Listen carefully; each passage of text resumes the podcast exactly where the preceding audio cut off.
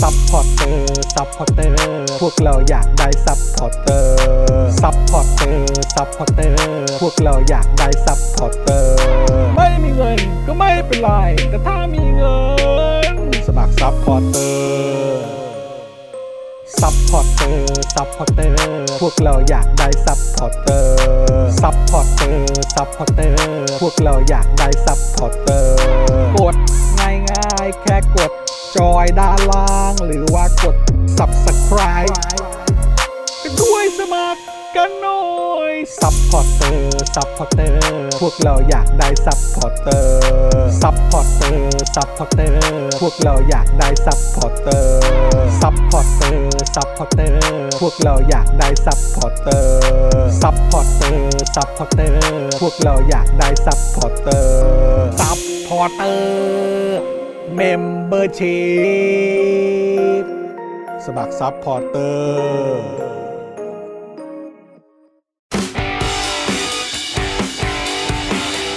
Daily t o p i c กกับจอห์นวินยู สวัสดีครับคุณผู้ชมนะครับต้อนรับทุกท่านเข้าสู่ Daily Topics นะครับในบ่ายนะครับของวันพฤหัสบดีที่ 5 มกราคม 2566 นะครับอยู่กับผมจอมินยูนะครับแล้วก็แน่นอนนะครับอยู่กับคุณปาล์มด้วยนะครับผมครับผมกำลังคิดอยู่ว่าควรจะมีฉายาด้วยหรือเปล่า อ่า ของผมเอ่อจอมินยูบิน จอ ไปบินบินไปนก จอนบินไปนก เออจอมบินไปนก ปาล์มบินไปโดนต่อย ใช่แต่ของคุณมันมันเป็นแบบเรื่องราวเก่าแล้วไง ใช่ เออ ก็เลยแบบ เอ๊ะ จะยังใช้ซ้ำได้อยู่หรือเปล่า ล่าสุดรู้สึก เออ ว่าจะมีฉายาที่คุณผู้ชมมอบมาคือปาล์มโทรผิด ปาล์มโทรผิด ปาล์ม เออ โทร ใช่ ผิด ปาล์มโทรผิด อ่าน นะครับ กับจอร์นบินไปนกนะครับคผมรับผม นะฮะ แล้วก็แน่นอนนะครับ อยู่โยงคงกระพันอ่ากับฉายานี้นะครับ ครับ มอบไปกับพี่บิวมุกควายนะครับ เย้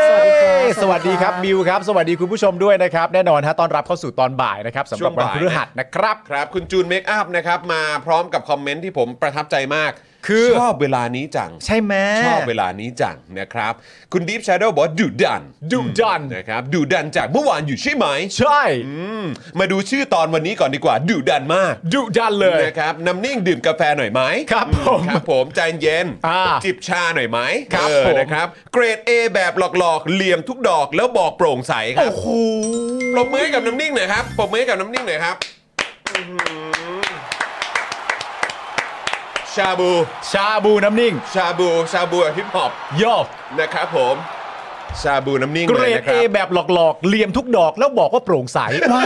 ย ถ้าตบท้ายอีกอย่างหนึ่งว่าอีดอกไม่ได้เลยนะครับ เออ ตายแล้วฮะ ครับผม โอ้โห เฮ้ย มันชอบมีคำพูดไงว่า แบบสมมติว่าลมเป็นเพื่อนกันอะ ครับ โอ้ย กับเพื่อนกันมึงยังเหลี่ยมเลยเขาเหลี่ยมไม่เหลี่ยมหาย เออจริงนะครับอ่ะสวัสดีคุณฮาเคนเจด้วยนะครับ สวัสดีครับ เป็นเมมเบอร์ของเราด้วยนะครับ คุณเมกุรุนะครับ คุณดิฟชาร์โดคุณไอสุคุณสโล w l ไลฟ์นะครับ โอนสนับสนุนให้ 100 บาทแล้วนะครับ เมื่อวานวันเกิด 33 ไม่ได้ฟังสดเสียดายเลยโอนย้อนหลังให้นะครับ โ ขอบคุณนะครับ ขอบคุณครับแล้วก็ Happy Happy Birthday Birthday ด้วยนะครับ ย้อนหลังนะครั ผ บ ม ขอให้มีความสุขมาก ๆ ในทุก ๆ วันนะครับผม ครับผมนะฮะ ฮะ สวัสดีคุณลีด้วยนะครับ ทักทายจากสิงคโปร์ใช่ไหม ครับ นะครับ คุณ NY สวัสดีนะครับ ฮะ นะคุณสราวุธ คุณธนนนท์ ครับ นะครับเอ่อคุณ I love King Kong ด้วย ฮะ นะครับบิวเอ่อพี่รบกวนหน่อยช่วยเลื่อนคอมเมนต์ขึ้นไปด้านบนหน่อยได้ไหมเออนะครับเอ่อทำไมวันนี้พี่ปาล์มแต่งหล่อกว่าพี่จอนออ เราเดี๋ยวเราตกลงกันใหม่แล้วฮะ ฮะคือคือคือผมใส่เสื้อคือตอนตอนเช้าอ่ะก็ลง อ่า ไปเลือกเลือกเลือกเสื้อเลือกอะไรอย่างเงี้ยใช่ไหมก็แบบเออจะใส่ตัวไหนผมก็มีเสื้ออยู่ไม่กี่ตัวแล้วครับคุณ ใช่ ผู้ชมนะฮะเนี่ยเนี่ยเนี่ยสังเกตดูสิเออนะครับ ก็เนี่ยแหละแล้วก็คือแบบผมก็รู้สึกเออเออเออวันนี้ใส่แบบฟิลประมาณนี้ดีกว่าแต่ ใช่ ลืมไปว่าเอ้ยถ้าใส่แบบนี้ อ่า ใส่กับแจ็คเก็ตมันไม่เข้าไง อ่า เออครับผมแล้วจะวิ่งกันไปเปลี่ยนก็ไม่เอาเดี๋ยวสาย ผมไม่ นค มี บ อะไรครับ คือช่วงปีใหม่เนี่ย ผมได้ไปออกรายการรายการหนึ่งมา อ่ะครับ ซึ่งพิธีกรรายการเนี่ยเป็นคนที่ผมเอ่อรักมาก ครับ นะครับผมผมก็เลยมีความรู้สึกว่าเอ๊ะผมชอบสไตล์การแต่งตัวเขา อ่า แล้วผมก็เลยมีความรู้สึกว่าเออถ้าเราประยุกต์ใช้เนี่ย ตามไอดอลเราหน่อยดีก ตาม ว่า ไอดอลเราเนี่ย เราก็อาจจะสามารถทำให้ภาพลักษณ์เราเนี่ย น่าเชื่อถือ แล้วเขาก็มา แล้วเขาก็มา เออใช่ไหมเดี๋ยว แบบ เขาก็จะมารายการเรา เฮ้ย ปาล์มแต่งตัวคล้ายๆกันเลย ครับ อย่างนี้มาก็ได้มันอาจจะจบทางนี้ก็ได้ ครับผม เออนะ เดี๋ยวรอดูวันนั้นที่ ฮะ เขามารายการเรา ครับ คุณพานุนะครับ อัปเกรดเมมเบอร์ชิพเป็นผู้สนับสนุนอย่างแรงกล้าครับ เย้ ผม ขอเสียงปรบมือให้หน่อยนะครับ ขอบคุณครับผม คุณพานุ อุ๊ย ครับ ขอบพระคุณมากๆเลยครับ อืมนะครับอ่ะขอดูเอ่อเลื่อนเลื่อนไปบนอีกได้ไหมบิว อีกหน่อยนึงอีกหน่อยนึงโอเคอ่าคุณพานุเป็นผู้สนับสนุนก่อนแล้วก็อัปเกรดเป็นผู้สนับสนุนอย่างแรงกล้า โอ้โห ขอบพระคุณ นะ มากๆครับ คุณพลอยรุ้งสวัสดีนะครับอ่าคุณฮิรุมินะครับ สวัสดีครับนะเอ่อพยายามจะดูว่ามีตกข้อความไหนไปไหมไง ครับ เออคุณ ผม มิสโนะด้วยนะครับอ่าไปต่อไปต่อคุณกรณ์วิทย์ไปแล้วเนอะคุณอาร์ตด้วยนะครับ สวัสดีนะครับ สวัสดีครับ คุณมีใครอีกไหม คุณ ที่ ลี่ อ่าคุณคุณลี่อ่าคุณลี่ทักไปแล้ว โอเค พี่ ครับ พี่หมีเบลอเจ็ดเออ อ่าน นะครับ สวัสดีนะครับ สวัสดีครับ อ่าโอเคเลื่อนเลื่อนลงมาสุดได้เลยครับ ด้านล่างได้เลยปึ๊บเว็บ เมาส์อ่าโอเค คุณผู้กันด้วย สวัสดี นะครับ เอ่อคุณรัตนาด้วยนะครับ คุณกิตธนัทใช่ไหมฮะ เราออกเสียงถูกใช่ไหมฮะเอ่อเติมพลังมาอีก 99 บาทโห โอ้โห ขอบคุณมาก ขอบ เลพยนะ ระคุณ ค ครั รับ บ ขอบคุณนะครับ คุณนวมินทร์ด้วย คุณกายโซด้วย คุณลดาชีโตสด้วย บ นะ อกว่า ครั สวัสดีคุณจอคุณปาล์มดูจากต่างประเทศนะ ให้ความรู้ประชาชนดีมาก free speech โอ้ โอ้ยข ข อ อ บบ คุณ คุณครับ คุณ MC Joe นะครับ สวัสดีนะครับ บอกว่าไม่ได้ฟังสดนานฟังแต่เสียงแล้วเขียนแบบไปด้วยก็ยังดี โอ้ โอ้ เขียนแบบไปด้วยเหอ แจ๋วครับ เนี่ยโอ้ครับผมนะฮะคุณบักกี้คุณ Noted 7 ด้วยนะครับ ครับ คุณน้ำฝนด้วย คุณน้ำคุณน้ำฝนบอกว่าสวัสดีค่ะ แวะมาทักทาย เดี๋ยวมาฟังย้อนหลังนะคะปั่นงานก่อนค่ะ ครับ ผมได้เลยครับ เดี๋ยวมาฟังย้อนหลังทีมย้อนหลังแล้วก็แข็งแรงครับ ถูกต้องครับ คุณกิตนัทเติมมาให้อีก 349 บาท ขอบคุณครับ ขอบคุณ ขอบคุณครับคุณกิตนัท เออนะฮะ ครับ คุณกั๊กยามาคุณคุณคุณกั๊กใช่ไหม คุณกั๊กคุเออคุณ ณกั๊ กั๊ก ก นะครับ สวัสดีนะครับ คุณสิงห์ทองบอกว่าคุณจรลองไม่ใส่อะไรอะไรเลยมาเข้ารายการดูสิครับโอ้เดี๋ยวขอขอเวลาอีกนิดนึง ตอนนี้เริ่มเริ่มกลับมาออกกำลังกายแบบจริงจังละ เฮ้ยจริงป่ะ เริ่มละเริ่มละ สุดยอด ค่อยค่อยค่อยค่อยๆ ดึงเฮลิคอปเตอร์ได้ยัง อะไรนะ แบบกัปตันได้ได้ ได้ เออ เลโก้ของลูกอะ เฮ้ย อะไรวะเนี่ย อืมครับผมเต็มที่เลย คุณภาวินนะครับ สวัสดีครับ บอกว่าฟังตอนทำงานครับ ณตอนนี้ความดุดันไม่เกรงใจใคร ยังตราตรึงจากเมื่อวานนี้อยู่เลย ชอบไหมฮะคุณผู้ชมเมื่อวานชาวเน็ตของเรา สุด เป็น เนอะ คุณวิโรธลัคนาดิศรนะฮะ ครับ รวมถึงคำถามสุดท้ายด้วย เออ นะครับผมก็ถือว่าปิดรายการได้ดี สวยงาม สวยงามฮะ สวยงาม สวยงาม นะฮะชัดเจน ชัดเจน นะครับ ไม่ต้องคิดเยอะฮะไม่ต้องคิดเยอะ แล้วเมื่อวานอ่ะคือตอนจบรายการอ่ะกูก็แบบว่า เออ รู้สึกคือกูรู้สึกว่าคือที่บอกที่บอกเอ่อคุณวิโรธอ่ะ อ่า บอกว่าคุณวิโรธต้องขอโทษด้วยนะครับแหม อืม เลทมาเยอะเลย อ่า ว่าเราเลทไปเป็นชั่วโมงอ่ะ อ่า ใช่ไหมเพราะจริง ๆ แล้วโดยปกติแล้ ใช่ ว เราก็จะแบบปล่อยเขากลับประมาณสักทุ่มกว่าๆทุ่ม อ่า สิบห้า ทุ่มครึ่งไม่เกิน นี่ล่อไป2องทุ่มสิบห้า ใช่ ใช่ไหมเออใช่ไหมแล้วผมก็แบบโอ๊ยก็ขอบคุณคุณ วิโรจน์มากเลยนะครับ อ่า นี่แล้วก็เราก็ยังบอกเลยให้กลับไปหาลูกให้อะไรอย่างนี้ดีกว่าอะไรเงี้ยแล้วพอเสร็จปุ๊บอะคุณวิโรจน์ อ่า โอ๊ยขอบคุณมากนะครับหมอคุณวิโรจน์เข้าห้องน้ำหรืออะไรไหมครับอ๋อไม่ไม่ไม่ครับดื่มน้ำหน่อยครับเอ้ย เออ กินขนมอะไรหน่อยไหมครับไม่ไม่ไม่ไม่ครับแล้วคุณวิโรจน์ก็ผมขอตัวก่อนนะครับ แล้วก็มีขอผมขอเช็ดเท้าก่อนไปแป๊บหนึ่งนะ อ๋อ ครับ มีเช็ดเท้าด้วย เช็ดเท้ากับรูปผู้นำอะไรสักอย่างแถวเนี้ย อ่า เออนะครับอยู่แป๊บหนึ่งเสร็จปุ๊บก็รีบจ้ำเลยอะ อ่า คือต้องใช้ว่าการเดินเร็วอ่ะ เดินเร็ว คุณนึกภาพการเดินเร็วแบบเวลาเขาแข่งกันจริงจังออกใช่ไหม อันนั้นเลย ววเวลาที่เขาเดินแบบเหมือนเขาต้องเดินแบบ ใช่ นิดนึงอ่ะ เพราะว่ามันต้องเร็วที่สุดแล้ว ใช่ เท้าเนี่ยยกจากพื้นไม่ได้ ใช่ถูก อ่า ต้องก็คือว่ามันต้องมีจังหวะที่เท้าข้างใดข้างหนึ่งอยู่บนพื้น อ่า ไม่เหมือนวิ่งใช่ไหมแต่เขาจ้ำเร็วมาก ใช่ เขาจ้ำเร็วมากแล้วก็จ้ำไปที่รถขึ้นรถปุ๊บเราสวัสดีครับขอบคุณมากนะครับ อ่า สตาร์ทรถปุ๊บเปิดกระจกข้างปุ๊บ อ่า ขับตรงออกไปเลย ใช่ คือเราแบบรู้สึกว่าโอ้โหนี่เราเรานี่เลทไปเยอะนะเนี่ยเราไป กินเวลาเขาหรือเปล่า รีบกลับไปส่งลูกเข้านอนแน่เลย ใช่ เออครับผม แต่ก็ไม่เป็นไร แอบเกรงใจนิดนึงนะครับ แต่เมื่อวานสนุกมากขอบ สนุ คุ ก ณคุณ มาก วิโรดด้วย แต่ว่าก็บอกคุณวิโรจน์ว่า จำเลยครับ การกลับไปส่งลูกเข้านอนนี่ก็ต้องบอกว่า เหมือนกันฮะเหมือนกันฮะ เหมือนกันนี่ก็เหมือนกัน จังหวะเดียวกันฮะ หมือออ จังหวะเดียวกัน ครับผม ดีนะตอนคุณวิโรจน์ออกไปไม่เปิดกระจกมาอย่างเงี้ยกำลังขับรถแล้วเปิดกระจกปุ๊บดุดัน วุ่นวายกันไปใหญ่ พอแล้ว พอแล้ว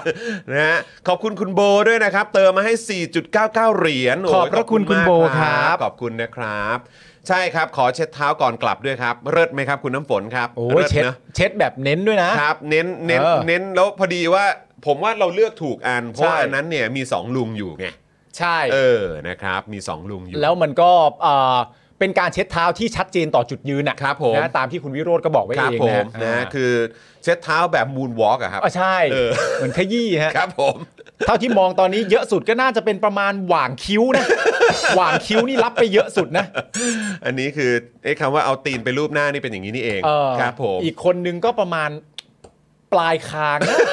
ปลายคาง เออประมาณปลายคางอ่ะคนนึงหว่างคิ้วคนนึงปลายคางอ่ะ ครับผม รับรับไปฮะรับรับไป น่าจะมีภาพเช็ดเท้าให้ดูนะ เออ วันหลังต้องติดกล้องโกโปรไว้ไหม ครับ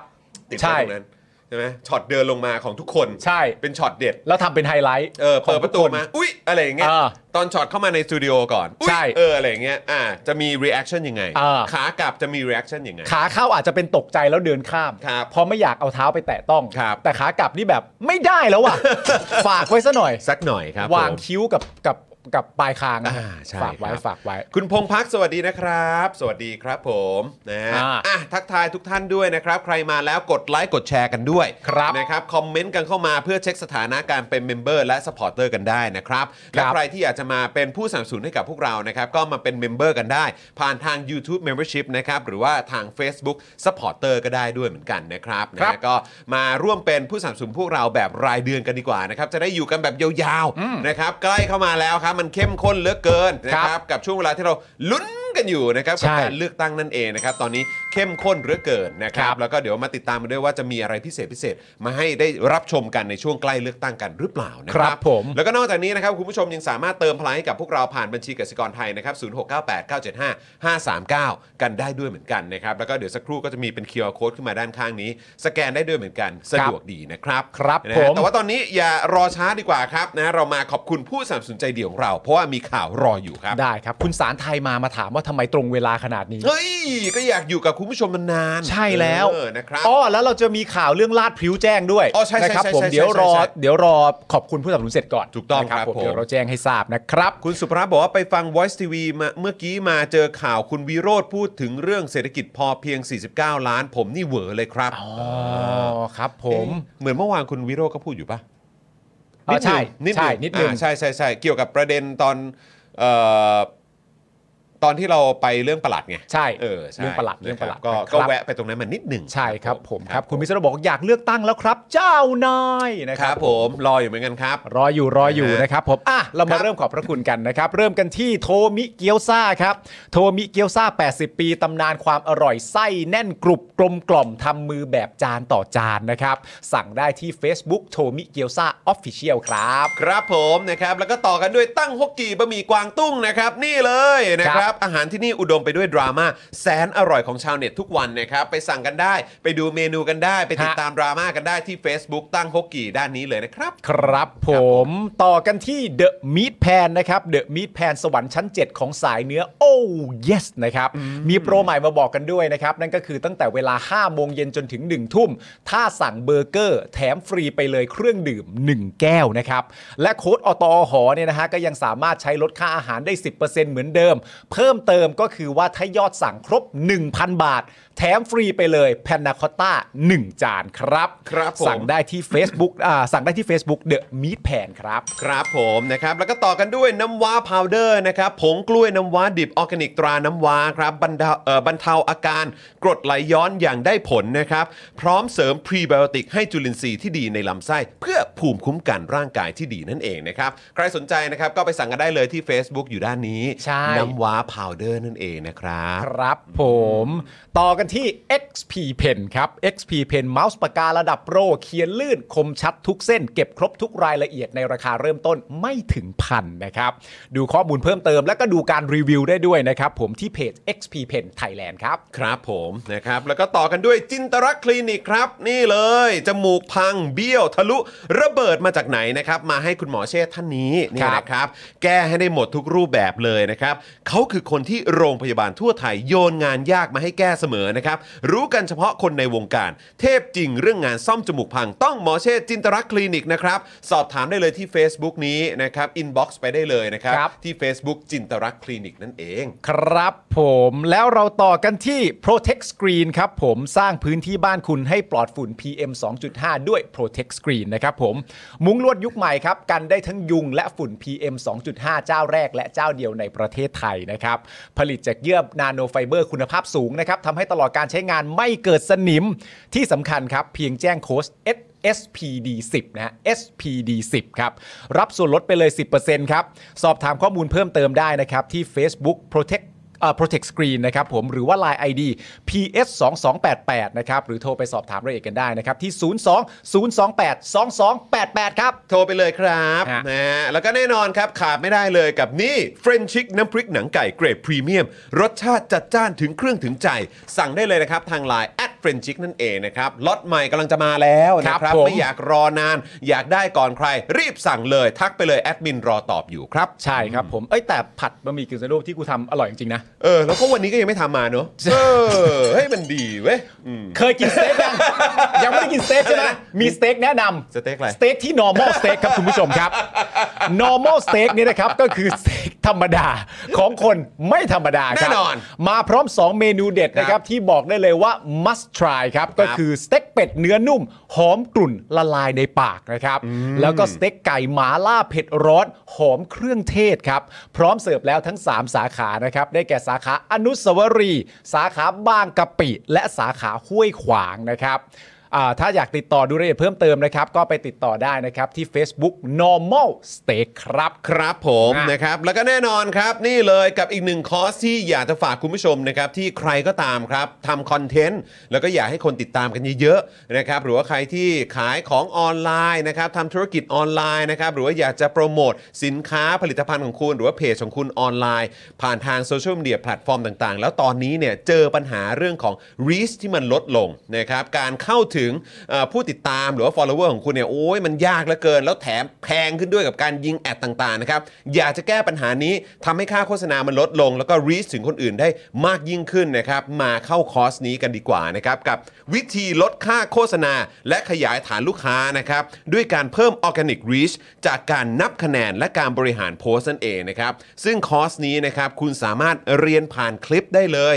ยาว 30 นาที หรือเอาง่ายๆ ครึ่งชั่วโมงอะครับ ครับ นะฮะ นะฮะและมาพร้อมกับ PDF 11 หน้า เรียนรัด เรียนไว เข้าใจพื้นฐานไปใช้กับโซเชียลมีเดียได้ทุกแพลตฟอร์มเลยนะครับ ครับ ค่าคอร์สนะครั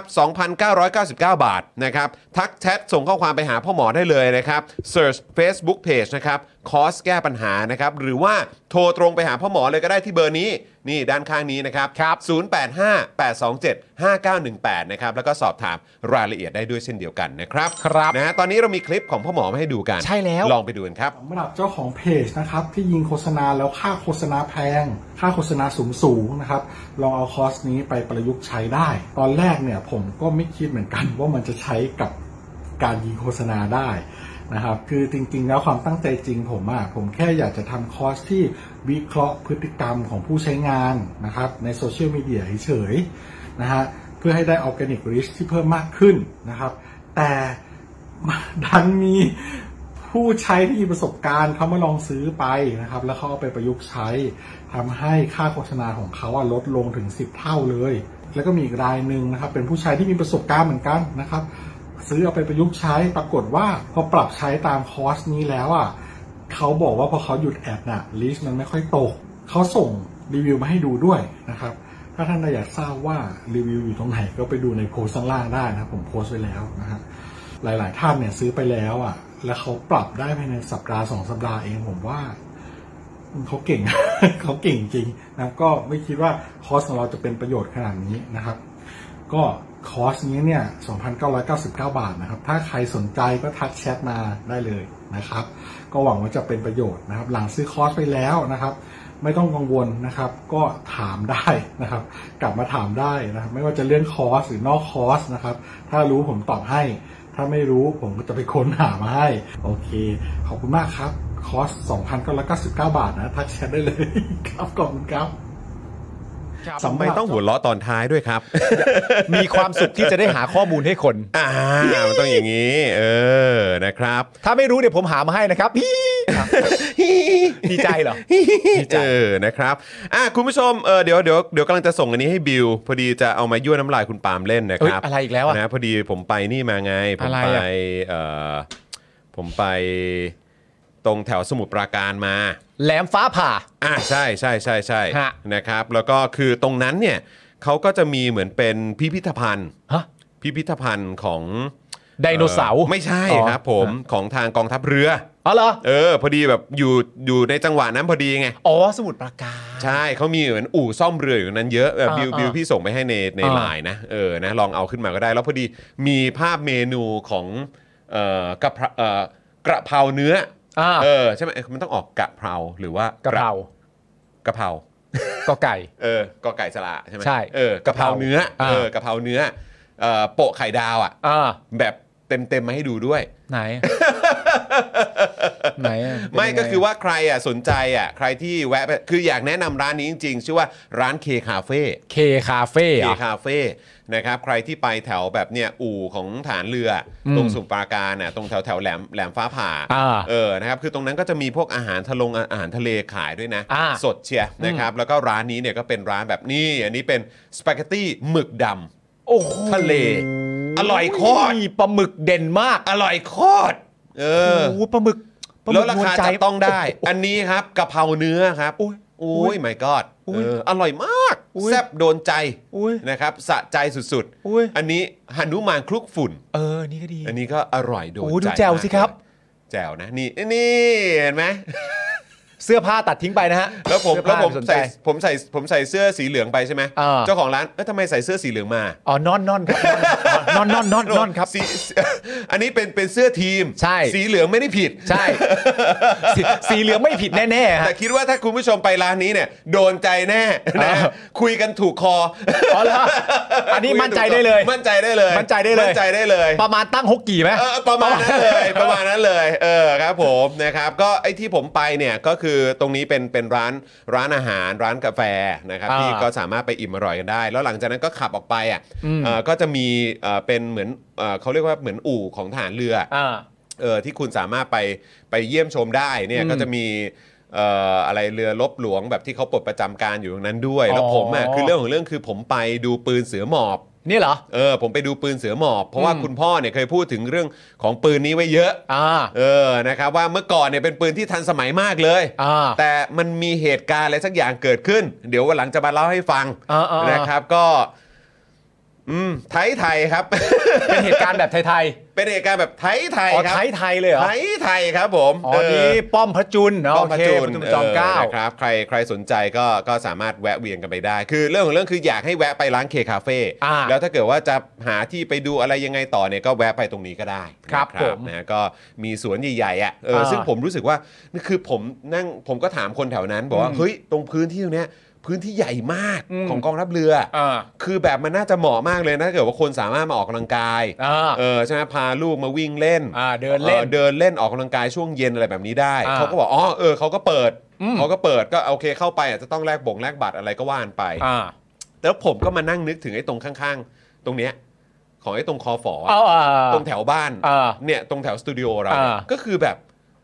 คือเดินรอบๆบนถนนได้อะ อืม แต่คือแบบไอ้ฟัซิลิตี้อะไรข้างในต่างๆอ่ะ อ่า พวกสนามบงสนามบอลเนี่ยคือแบบปิดล็อกแทบจะตลอดเลยนะ เข้าไปใช้ไม่ได้ เข้าไปใช้ไม่ได้เลย อ่าหรือได้ก็ไม่รู้นะ หรือว่า ไม่ แล้ว เหมือมัน นกั ก็ น มีสโมสรตำรวจด้วย อ่า แต่ก็คือแบบก็เห็นก็คงวิ่งกันภายในแบบเหมือนตรงพื้นที่ศูนย์กลางได้ อ่า แต่แบบพวกสนามกีฬาสนามกีฬาผมไม่แน่ใจว่าใช้ได้หรือเปล่า อืม เออก็เลยรู้สึกว่าเนี่ยพวกสถานที่ราชการเนี่ย อ่า ที่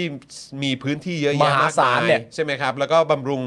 เอ่อบำรุงรักษาด้วยเงินภาษีประชาชนเนี่ยก็ อืม ควรจะเปิดให้ประชาชนในพื้นที่อะสามารถเข้าไปใช้ได้ด้วยเหมือนกันนะ มันน่าจะใช้ ค ป ว ระ ร โยชน์ จะบริการ มากกว่านี้ ประชาชนได้มากกว่านี้ อ่าน น อกจาก แบบว่าตั้งไว้แล้วก็แบบว่าเหมือนตากแดดไปอย่างนั้นทั้งวันน่ะ อ่า ล็อกประตูไว้ไม่ให้คนเข้าอะไร อ่า แบบเนี้ยคือแบบฝากด้วยนะฮะ ใช่ จริง ๆ คือแบบคนมันต้องการพื้นที่ในการออกกำลังกายอ่ะหรือ นี่มันก็ ในการพักผ่อนหย่อนใจอ่ะ นี่มันก็เกิดประโยชน์ได้ง่ายๆเลยนะ เออ แล้วถ้าสถานที่ทำไว้ดี สะอาดสะอ้าน ร่มรื่น เออ มันก็น่าใช้อะ มันควรจะต้องสะอาดสะอ้านร่มรื่นด้วยอยู่แล้ว เพราะ ใช่ มันมาจากเงินภาษีประชาชนไง ถูก มึงก็ต้องทำออกมาเพื่อซัพพอร์ตรองรับประชาชนด้วย ใช่ เออนะครับ ทำเลยพรุ่งนี้ทำเลย ทำสักทีสิ ทำเลยพรุ่งนี้ทำเลย ออนะครับ สวัสดีคุณวันเฉลิมด้วยนะครับ แหม เป็นเมมเบอร์มา 23 เดือนแล้ว ขอบพระคุณมาก ๆ ครับโอ้ยคุณเคเคก็มา แล้วคุณเคเคบอกว่าเคคาเฟ่อยู่ตรงที่ว่าการอำเภอพระสมุทรเจดีย์ อ่า นะครับ มาชี้เป้าให้อีกทีนะครับ ตรงอู่เรือนี่มีหยวนคลาสไหม ไม่มีครับ อ๋อ ไม่มีครับ แต่การไปดูเขาเรียกว่าอะไรนะเอ่อพิพิธภัณฑ์เรือเรือเรือเรือเอ่อเรือเรือรบหลวงเนี่ย อืม รู้สึกว่าจะจะเรือเรือแม่กลองมั้งถ้าเกิดจะไม่ผิด คือ แล้วแล้วมันทำให้ผมนึกถึงเวลาไปที่พิพิธภัณฑ์ของกองทัพอากาศอะ อ่า ที่ไปไปดูเครื่องบินแล้วพาลูกไปอะ อ่า คือการไปเที่ยวพวกเนี้ยคือมันก็มันก็ดีนะ มันก็ได้เห็นแบบอ๋อโอเค มีของเก่ามาให้ดู อะไรอย่างเงี้ย อ่า เออแล้วก็พาลูกไปดูก็ลูกก็อูอาใช่ไหม อ่า ก็ เด็กชายก็สนใจอะ ได้เห็นเครื่องบิน อ่า เออแบบว่าจริง ๆ เครื่องบินลบอะไรอย่างเงี้ยแม้ว่าจะเก่ามากก็ตามอะนะฝุ่น อ่า เขอะเชียวอะไรอย่างเงี้ย มันถึงเป็นพิพิธภัณฑ์ไง เฮลิคอปเตอร์อะไรต่าง เออ ๆ ก็ตามเนี่ย แต่ไอ้สิ่งเดียวที่ผมกังวลที่สุดกับการไปเที่ยวพิพิธภัณฑ์เหล่านี้เนี่ย อ่า บาดทะยักฮะ อ๋อ มันไม่มีแบบราวกั้นเหรอ คือ ถึงได้แค่นี้ ไม่รู้ว่ะ แต่ อ่า คือแบบ โอ้โห สนิมมันเขอะมากเลย อ่ะ คือถ้าถ้าเกิดว่าเมนเทนเนี่ยมันไม่คลาสสิกไง เออก็เข้าใจ แบบมันเป็นพิพิธ คือ ภัณฑ์ ก็รู้ว่ามันเก่ามากนะ เออ แต่ก็คือแบบ ก็แค่ช่วยดูแลตรงนี้หน่อย เพราะเด็กก็ไปกันเยอะ เออ เออ โอกาสที่มันจะโดนขีดโดนข่วน แล้วก็จะแบบเดี๋ยวจะเป็นบาดทะยงบาดทะยักขึ้นมาเนี่ยมันมีสูงไง แล้ววันไหนเด็กแน่น ๆ นะ เออ โอ้โห ใกล้ด้วยแล้วไง ใกล้วันเด็กแล้วไง ใช่ ใช่ไหมเออ นะครับ คุณนัฐกิจ ขอบคุณมากนะครับ เป็นเมมเบอร์มา 14 เดือนแล้วนะครับ อ่า ผม นะฮะ คุณสุภาพบอกว่าใช่เลยครับ พื้นที่ตั้งเยอะให้ประชาชนเข้าไปใช้บ้าง เอออ คุณเกียร์บอกว่าเมื่อวานสนุกมากครับดุดัน เออ ทุก คุณ คน ลิ แบบติดใจความดุดันเนาะ ดุดันดุดัน นะครับ ดุดันจริง คุณลีบอกว่าคิดเหมือนกันคิดเหมือนกันนะ ๆ ครับผม อ่ะคุณผู้ชมครับ ก่อนที่เราจะเข้าข่าวกันนะครับ เออ ผมเราก็มีเรื่องจะมาแจ้งคุณผู้ชม ครับ นั่นก็คือว่าผมกับคุณจรเนี่ยนะครับ ได้ล็อกวัน ครับ นะครับสำหรับเอ่อคอนเทนต์ ครับ ได้ล็อกวัน content สำหรับ นอกรอบ คอนเทนต์นอกรอบ unofficial นะครับ ครับ ที่ผมกับคุณจรเนี่ยจะไปสังสรรค์กันนะครับ เอผอมเราเคาะมาเป็นที่เรียบร้อยแล้วนะครับ สถานที่ก็คือลาดพริ้วอย่างที่บอกคุณผู้ชมอย่างสม่ำเสมอนะครับ ส่วนวันที่เราจะไปกันคือวันที่ 9 มกราคมนะครับ ครับ 9 มกราคมก็คือวันจันทร์ ใช่ วันจันทร์นั้นแปลว่าหลังจากผมกับคุณจรจัดรายการเสร็จ ผมกับคุณจรก็จะมุ่งหน้าไปที่ลาดพริ้วทันที ถูกต้อง นะครับผมสำหรับคุณผู้ชมท่านใดที่สนใจก็ก็ไปเจอกันที่ร้านได้ มาเจอกันที่ร้านได้ค ครั รับ บผม แต่อันนี้เจอกันแบบอันออฟฟิเชียลนะคุณผู้ชม อ่า ก็คือเหมือนแบบเราสองคนก็คงจะไปกันอยู่แล้ว ใช่ นะครับแล้วพอไปปุ๊บก็คงไปนั่งชิลนั่งอะไรอย่างเงี้ยกันไป ใครที่อยากจะมาร่วมนั่งชิล ครับ แลกเปลี่ยนนะครับ มาพบปะกันก็สามารถแวะมาเจอกันได้นะครับ ครับ ผมวันจันทร์ที่ 9 มกราคมนะครับ เดี๋ยว ครับ ตอนกลางรายการกับตอนท้ายรายการเราบอกอีกทีหนึ่งแล้วกัน ครับผม 9 มกราคมนะครับ จัดรายการเสร็จแล้วพุ่งไปเลย ถูกต้องครับผม นะฮะ นะครับคุณเบียร์บอกว่าวู้นะครับ คุณ วู้ ดอนบอกว่านั่งดูย้อนหลังคุณวิโรธแล้วมาต่อไลฟ์วันนี้นะค ครั รับบ ผม คุณ F บอกว่ายังไม่ได้ไปกันอีกเหรอพี่ ยังครับ คุณ ยั F งครับ รู้สึกเมื่อกี้คุณ F ถามมาด้วยนะครับว่าเอ่อว่าเราย้ายเวลากันเหรอ ใช่ครับ นะนะก็ย้ายมาเฉพาะวันพฤหัสและวันศุกร์นะครับก็จะเจอกันตอนบ่ายโมงนะครับ ครับ นะฮะ ผม อ่ะ คุณผู้ชมครับนะฮะตอนนี้เดี๋ยวเราก็จะมาดูข่าวกันหน่อยดีกว่านะครับมีเรื่องราวให้พูดคุยกัน เช่นเคย ใช่ครับ นะครับแล้วก็คิดว่าน่าจะขยี้แล้วก็เมาส์กันได้อ่ายาวๆนะครั ใช่ครับ นะก็มาที่เรื่องแรกกันก่อนดีกว่าครับ ยังไม่จบนะครับ โอ้โห แล้ว ไม่ ผ จบ มว่าก็คงจะลากยาวกันไปอีกพักใหญ่ อ่า นะครับเพราะเรื่องนี้มันเป็นปัญหาที่แบบ จะพูดยังไงเดียเป็นปัญหาที่กลายเป็นว่าประชาชนก็โดนจับเป็นตัวประกัน ใช่ นะครับ แล้วก็เจ้าพืชหันษานี้นะค ครั รับ บ อย่างกัญชาเนี่ยนะครับก็เอ่อโดนมองว่าเป็นผู้ร้ายด้วยเหมือนกัน ใช่ นะ นะครับแต่จริง ๆ แล้วเนี่ยเราก็ต้องมองกันไปที่คนนำเสนอนโยบาย ใช่ คนผลักดันนโยบายนะครับโดยที่ยังไม่มีกฎหมายออกมาควบคุมนะครับตอนนี้เขาดูเหมือนลอยตัวชิวๆเลย ใช่ นะครับแล้วก็ปล่อยให้แบบคนตีกันเอง อ่า ทั้งๆที่ไม่ใช่ปัญหาที่เกิดขึ้นจาก อืม เอ่อเหมือนเหมือนไม่ใช่คนที่ก่อปัญหานะครับ ครับผม นะฮะตอนนี้เรื่องยังไม่จบครับ แล้วก็อีกหนึ่งตัวละครที่เราสัมภาษณ์กันอยู่บ่อยๆ ใช่ครับ ก็คือคุณหมอสมิธเนี่ย ใช่ ก็ยังคงอยู่ในข่าวนี้ด้วย ใช่ครับ นะครับ ณหมอสมิธที่ย้ำอีกครั้งหนึ่งว่าเป็นอีกหนึ่งท่านที่เห็นด้วยกับการว่าถ้าจะสันทนาการมันก็ทำได้นะครับ ถูกต้องครับ แต่ต้องทำอย่างมีระบบระเบียบกติกาและกฎหมาย ถูกต้อง อันนี้ ครับ ประเด็นสำคัญนะครับผม อย่างไรก็ดีคุณผู้ชมครับ ล่ม ครับ ล่มครับ ล่มครับคุณผู้ชมฮะ ครับผม เปิดด้วยการล่มกันไปเลยนะครับ ครับ ผม เรื่องนี้นะครับเป็นประเด็นเรื่องการพิจารณาร่างพรบกัญชา นี่ก็ล่มอีกรอบนะครับ กับอีกประเด็นหนึ่งก็คือนายแพทย์สมิธนะครับ ผมชี้นะครับว่าหยุดวลีนะฮะที่บอกว่ากัญชาไม่ทำให้ใครตายได้แล้วนะครับ เมื่อวานนี้ครับก็เกิดเหตุการณ์ที่ทำให้ทุกคนก็คงจะเซอร์ไพรส์กันมากนะครับ ครับ ผมก็คือสภาล่มต้อนรับปีใหม่ครับ โอ้ เมื่อวานก็คือวันที่ อ่า 4 วันที่ 4 ก็สภาล่มต้อนรับปีใหม่กัน เขา ไปเลย เขาพาดหัวกันนะ บอกว่าแบบเหมือนสอสอยังแบบยังยังยังเที่ยวกันไม่เสร็จ เออ ยังพักผ่อนกันแบบไม่ไม่ไม่เต็มที่ ใช่ เออ แต่ว่าจริง ๆ แล้วพอประเด็นไปดูจริง ๆ แล้วเราไม่แน่ใจว่าพักผ่อนยังไม่เต็มที่ เออ หมายถึงว่าถ้าพักผ่อนยังไม่เต็มที่เนี่ยก็ไม่อยู่ที่สภาเลย เออ แต่อันเนี้ยมันเหมือนว่าจริง ๆ ก็อยู่นะที่สภา เออเออคือหนึ่งอยู่อยู่ที่สภากันหรือเปล่า อ่า เอออันนี้ก็เรื่องหนึ่ง ใช่ สองเนี่ยก็คือเฮ้ยแบบยังเที่ยวกันไม่เสร็จจริงหรือเปล่า อ่า สองหรือว่าสามเนี่ยตอนนี้เริ่มลงพื้นที่ละ อ่า เพราะว่าได้ข่าวว่ามีเออเขาเรียกว่าอะไรอะรุ่นใหญ่อะ อ่า คุณลุงรุ่นใหญ่คนหนึ่ง อ่าก ำลังตัดสินใจว่าเดี๋ยวจะไปเออเขาเรียกอะไรไปลงพื้นที่อะ อ่า แบบเต็มที่ อ่า เพราะตอนคราวที่แล้วอะไม่เคยลงเลย ใช่ ใช่ไหมคราวที่แล้วไม่เคยลงเลย อ่า เออคราวนี้เขาตัดสินใจว่าเขาจะลงบ้าง มันจำเป็น มันจำเป็น มันจำเป็น แต่นอกเวลาราชการนะ ใช่ เออครับผมก็เลยไม่รู้ว่าตอนเนี้ยพวกสสเนี่ยเขาเลยต้องขยันลงพื้นที่กันด้วยหรือเปล่า ใช่ เออ ไม่ ครับ ถูกกดดันอะไรหรือเปล่า ไม่รู้ ไม่แน่ใจนะครับผมเอ่อเมื่อวานนี้นะครับก็เกิดเหตุการณ์สภาล่มต้อนรับปีใหม่นะครับ ครับ ทำให้พรบกัญชาเนี่ยก็ต้องค้างเติ่งไปอีกสัปดาห์หนึ่งครับ อืม หลังที่ผ่านมานะครับการลงมติในแต่ละมาตราเนี่ยก็เป็นไปอย่างทุลักทุเลเลยนะฮะ ครับ เมื่อวานนี้นะครับก็เกิดความล่าช้าในการแสดงตนครับ จนคุณอุบลศักดิ์บัวหลวงงาม ท่านนี้มาจากพักเพื่อไทยนะครับ เสนอเลยครับว่าให้ถอนร่างพรบกัญชาออกไปก่อน เสียเวลาที่ต้องรอ ดูแล้วยังไงกฎหมายก็ไม่ผ่าน ถ้าจะผ่านองค์ประชุมก็ครบไปนานแล้วนะครับ ควรให้ถอนไปก่อนนะครับ ผมซึ่งประเด็นนี้เนี่ยคุณเอ่ออุบลศักดิ์ก็ยังพูดด้วยว่าสำหรับใครที่ เอ่อไม่ไม่ได้เข้ามาอยู่ในองค์ประชุมให้นับให้นับหัวว่าอยู่ในที่องค์ประชุมเนี่ยก็ให้ตีความไปง่ายๆแหละว่าเขาคงไม่เห็นด้วยนั่นแหละ เออ ก็ก็ถ้ามันไม่อย่างนั้นก็ก็ก็ออกไปก่อนเลย นะฮะออกไปก่อนเลยก็ไม่อยู่อะนะฮะ ไม่อยู่ก็น่าจะแปลว่าไม่เห็นด้วยแหละ เออถ้าเห็นด้วยก็ควรจะมาลงว่าเห็นด้วย คือะไร ย่ เขา ย ค นะ ง ฮะ จะแบบว่าแจ้นกันมาลงคะแนนกันแล้วแหละ ใช่แบบอยากเห็นด้วยเว้ยก็รีบเข้ามากันใหญ่ ครับ นะครับ ผ ผม ม แต่ทางด้านคุณสุภชัยโพสุเนี่ยนะครับที่ทำหน้าที่ประธานที่ประชุมนะครับ ก็ยืนยันว่าต้องเดินหน้าต่อไป ซึ่งรู้สึกว่าคุณสุภชัยโพสุเนี่ยก็มีการกดออดเรียกติ๊งหน่องติ๊งหน่องติ๊งหน่องเนี่ย ครับ อยู่ประมาณหลายครั้งเหมือนกัน อ่า นะครับผมแล้วก็รออยู่ประมาณสัก 30 นาที ครับ และสุดท้ายก็นับกัน ครับ แล้วก็ล่มครับผม ล่มครับ จบที่ล่มนะครับ ล่มจน แต่ว่า ได้ สุดท้ายแล้วเนี่ยนะครับก็ต้องปิดประชุมไป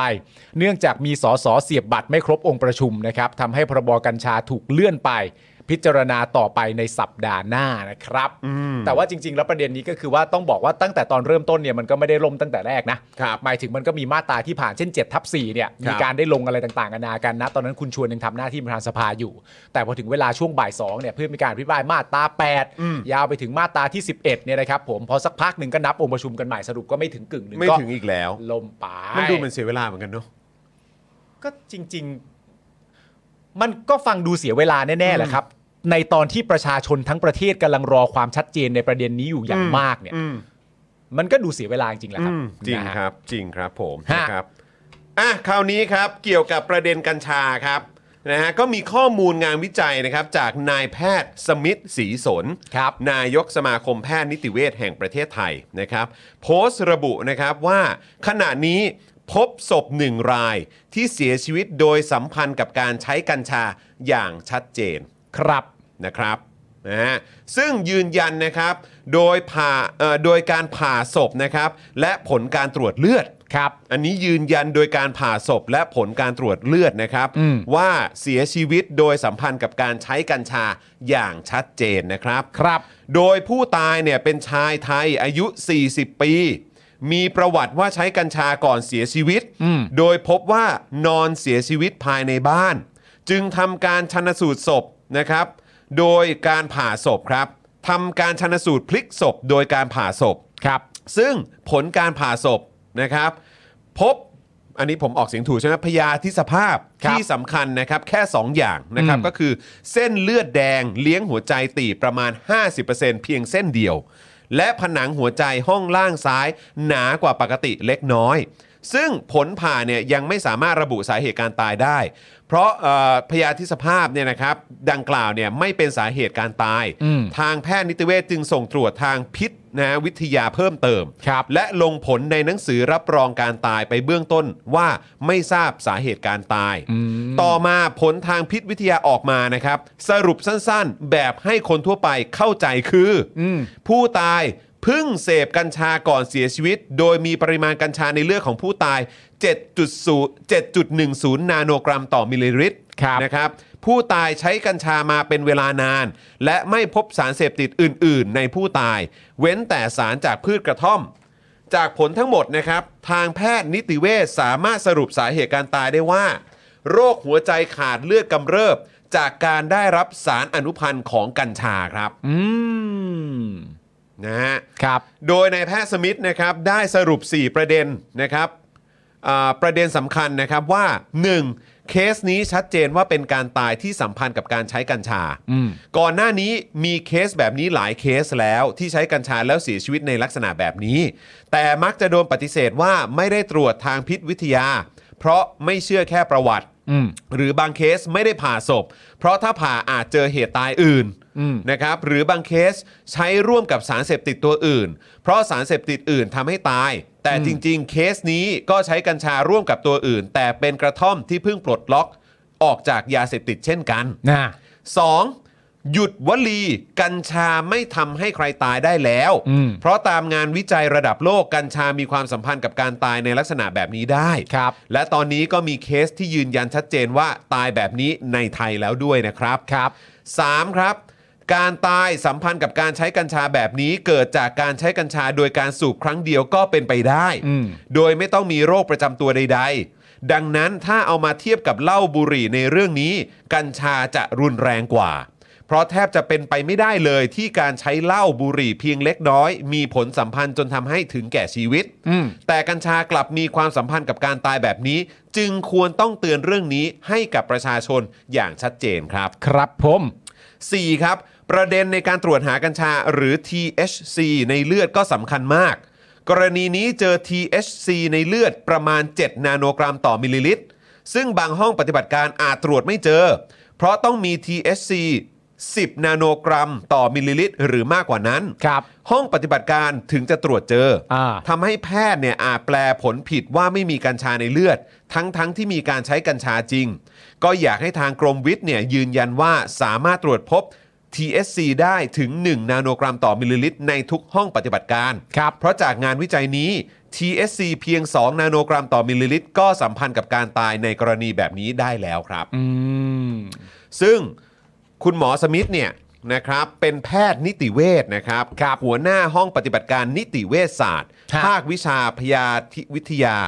คณะแพทยศาสตร์ โรงพยาบาลรามาธิบดี และเป็นนายกสมาคมแพทย์นิติเวชแห่งประเทศไทยด้วยนะครับ นะครับ เพราะฉะนั้นอันนี้ก็คือเหมือนแบบ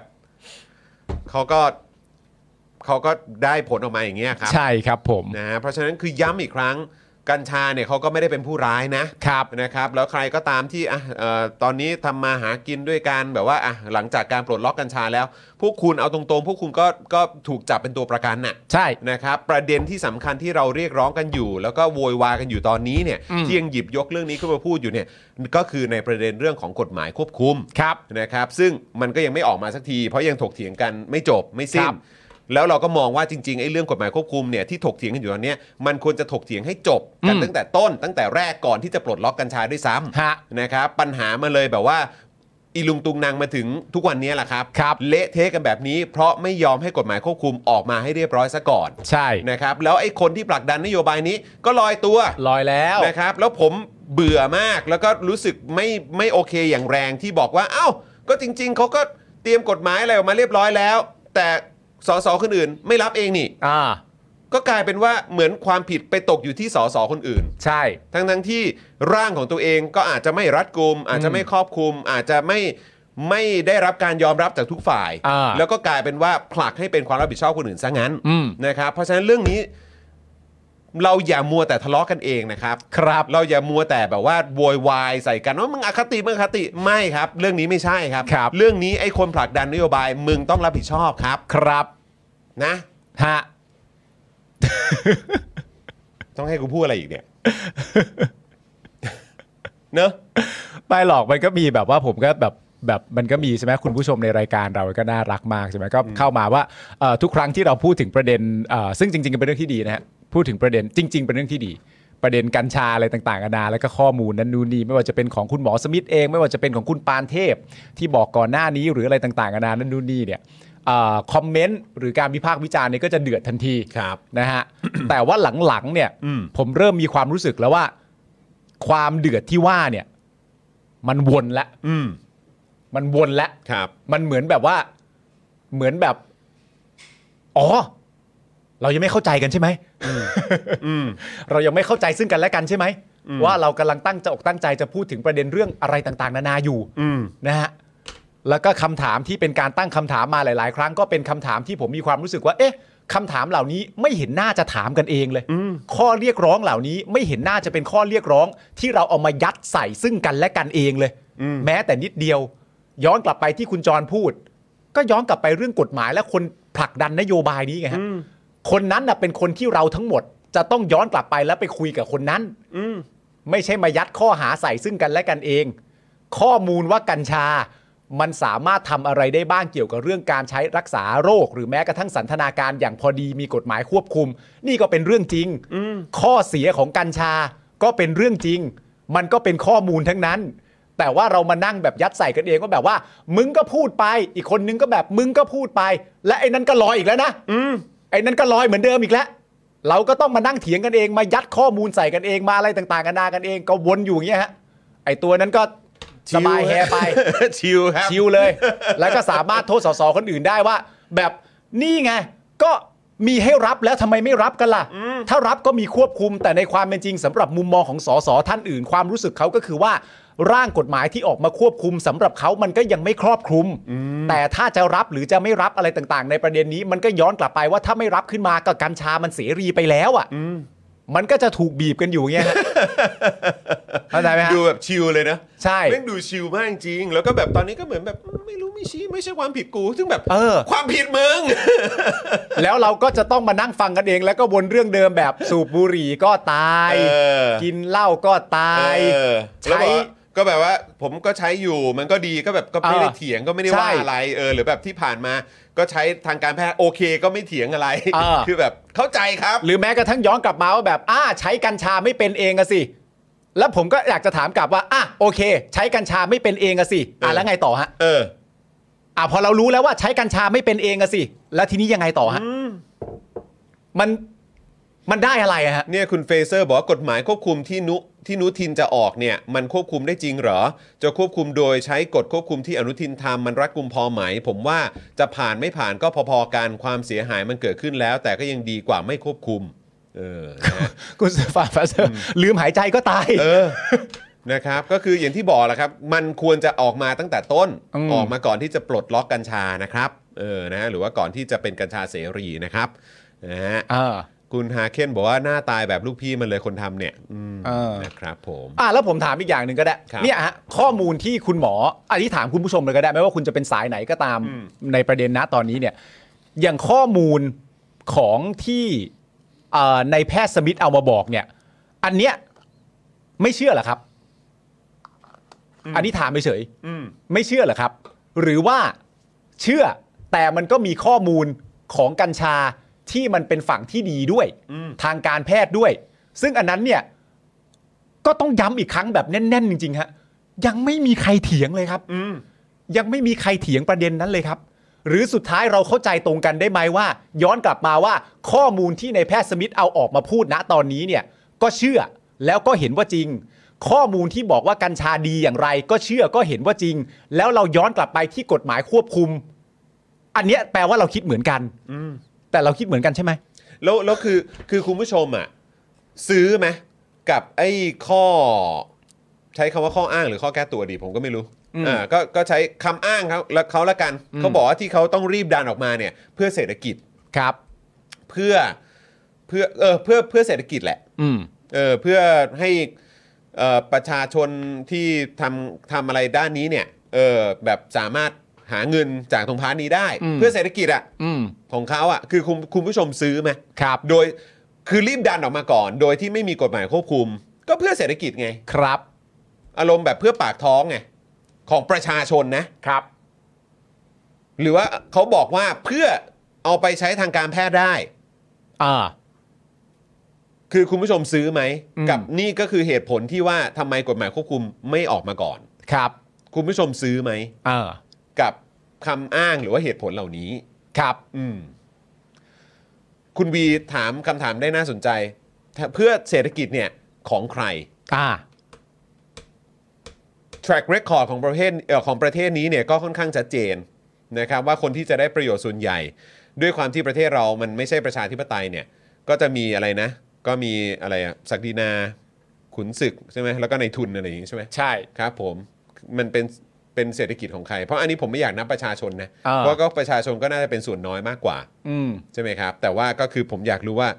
อย่างในสามอันเนี้ยขุนศึกศักดินาในทุนเนี่ย ครับ เออคิดว่ามันน่าจะเป็นใคร ครับ มาก ผมกว่านะครับ เฮียตือ เฮียตือประมาณหนึงพอแล้วนะฮะ ครับผม เฮียตือไม่ฝัดนะครับ ครับไม่ฝลัดนะครับ ไม่ฝัด ผม นะครับเฮียตือพิมพ์อะไรก็ได้นะครับ เราไม่ว่าอยู่แล้วแต่เฮียตือไม่ฝัดนะครับ ใช่ครับผมนะครับ นะฮะ อ่ะโอเค ถ้าอ้างแบบนั้นทำเสรีฝิ่นมอร์ฟีนเฮโรอีนเลยก็ได้ครับ คุณสาไทยบอกมา นะครับ ควบคุมกัญชาให้ใช้วิธีลงทะเบียนสูบเหมาะกว่า ไปลงทะเบียนที่โรงพยาบาลเอา ให้หมอวินิจฉัยว่าสูบกี่กรัม ไม่ให้ร่างกายคนสูบโอเวอร์โดสน็อกทีเอสซี ครับ คือก็อย่างที่บอกนะว่าอย่างถ้าในต่างประเทศเนี่ยที่เขามีกฎหมายเกี่ยวกับการควบคุมกัญชาเนี่ยเราไปก๊อปเข้ามาเลยก็ยังได้นะ อืม แต่ของเราเนี่ย คือก็ไม่ไม่ไปเอาของเขามา อืม แล้วก็ดูแบบว่าหละหลวมกว่าเยอะ ครับ เออ นะครับ แล้วก็จะไม่ แล้วแล้วเรื่องของโซนนิ่งอะไรต่างๆด้วย อ่า ไอ้พวกเนี้ยในต่างประเทศเขามี อืม เขาเฉพาะไว้ว่ามันได้แค่ตรงโซนนี้นะ อืม เท่านั้นนะ อะไรแบบเนี้ยของเราคือแบบ โอ้โห ตรงไหนก็มีครับ ครับ นะฮะ อ่า โอเค นะครับ เศรษฐกิจพ่อ เศรษฐกิจแม่มันดิ เออ นะครับ คุณแยงบอกมานะครับ อ่ะ โอเคครับผม คราวนี้มาต่อกันอีกหน่อยดีกว่า อุ้ยประเด็นนี้เลย กรมอุทยานนี่ก็ยังไม่จบนะ ใช่ครับ เออ ผม ครับผม มันยังไม่จบไม่ง่ายหรอกครับ ยังไม่จบครับ เพราะว่าวันนี้ฮะ ไม่ใช่วันนี้หรอกโฆษกรัฐบาลเนี่ยนะครับ เผยว่านายกเนี่ย ไม่ปกป้องใคร ดูดันไหม ดูดัน มาก นายกไม่ปกป้องใครนะครับผม ครับผม เซ็นย้ายอธิบดีกรมอุทยานนะครับ ใช้อำนาจตามพรบบริหารราชการแผ่นดิน แก้ทุจริตจริงจัง แก้ทุจริตจริงจังครับผม เก่งจังเลย คุณผู้ชม อันนี้คือเป็นการพูดของคนที่อยู่ในรัฐบาลที่เอ่อเขาเรียกว่าอะไรนะ อันดับ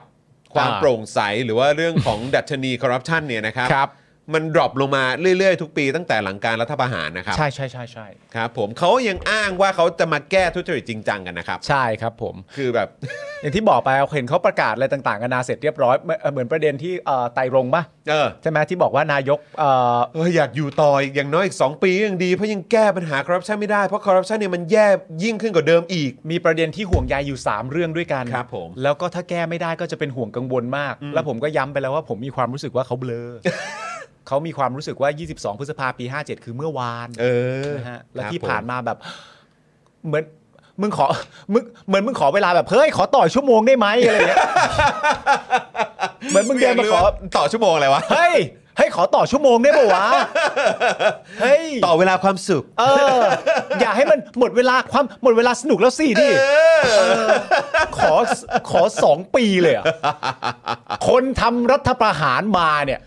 ครบ 8 ปีไปแล้วเนี่ย เออ แต่การวินิจฉัยของสารรัฐธรรมนูนบอกว่าอ่ามันยังไม่นับตรงนั้น 6 ปีเอง มัน 6 ปี เออ มันนับอีกตรงหนึ่ง ยังได้อีก 2 ปี เออ แล้ว สอง ค ปี นลักษณะอย่างนี้ก็มาขอต่อชั่วโมงกูอย่างเงี้ยเหรอ ครับ โอ้โห ขออีก 2 ปีได้ ค ป่ะ รับผม สองปีเอง ควรจะเอาอะไรให้เขาดีครับอ่ะ เออ คุณผู้ชมพิมพ์มาเลยครับ คนขอมาขออีก 2 ปีได้ไหม อยากครับ เออ ให้อะไรเขาดีฮะ ครับ แบบ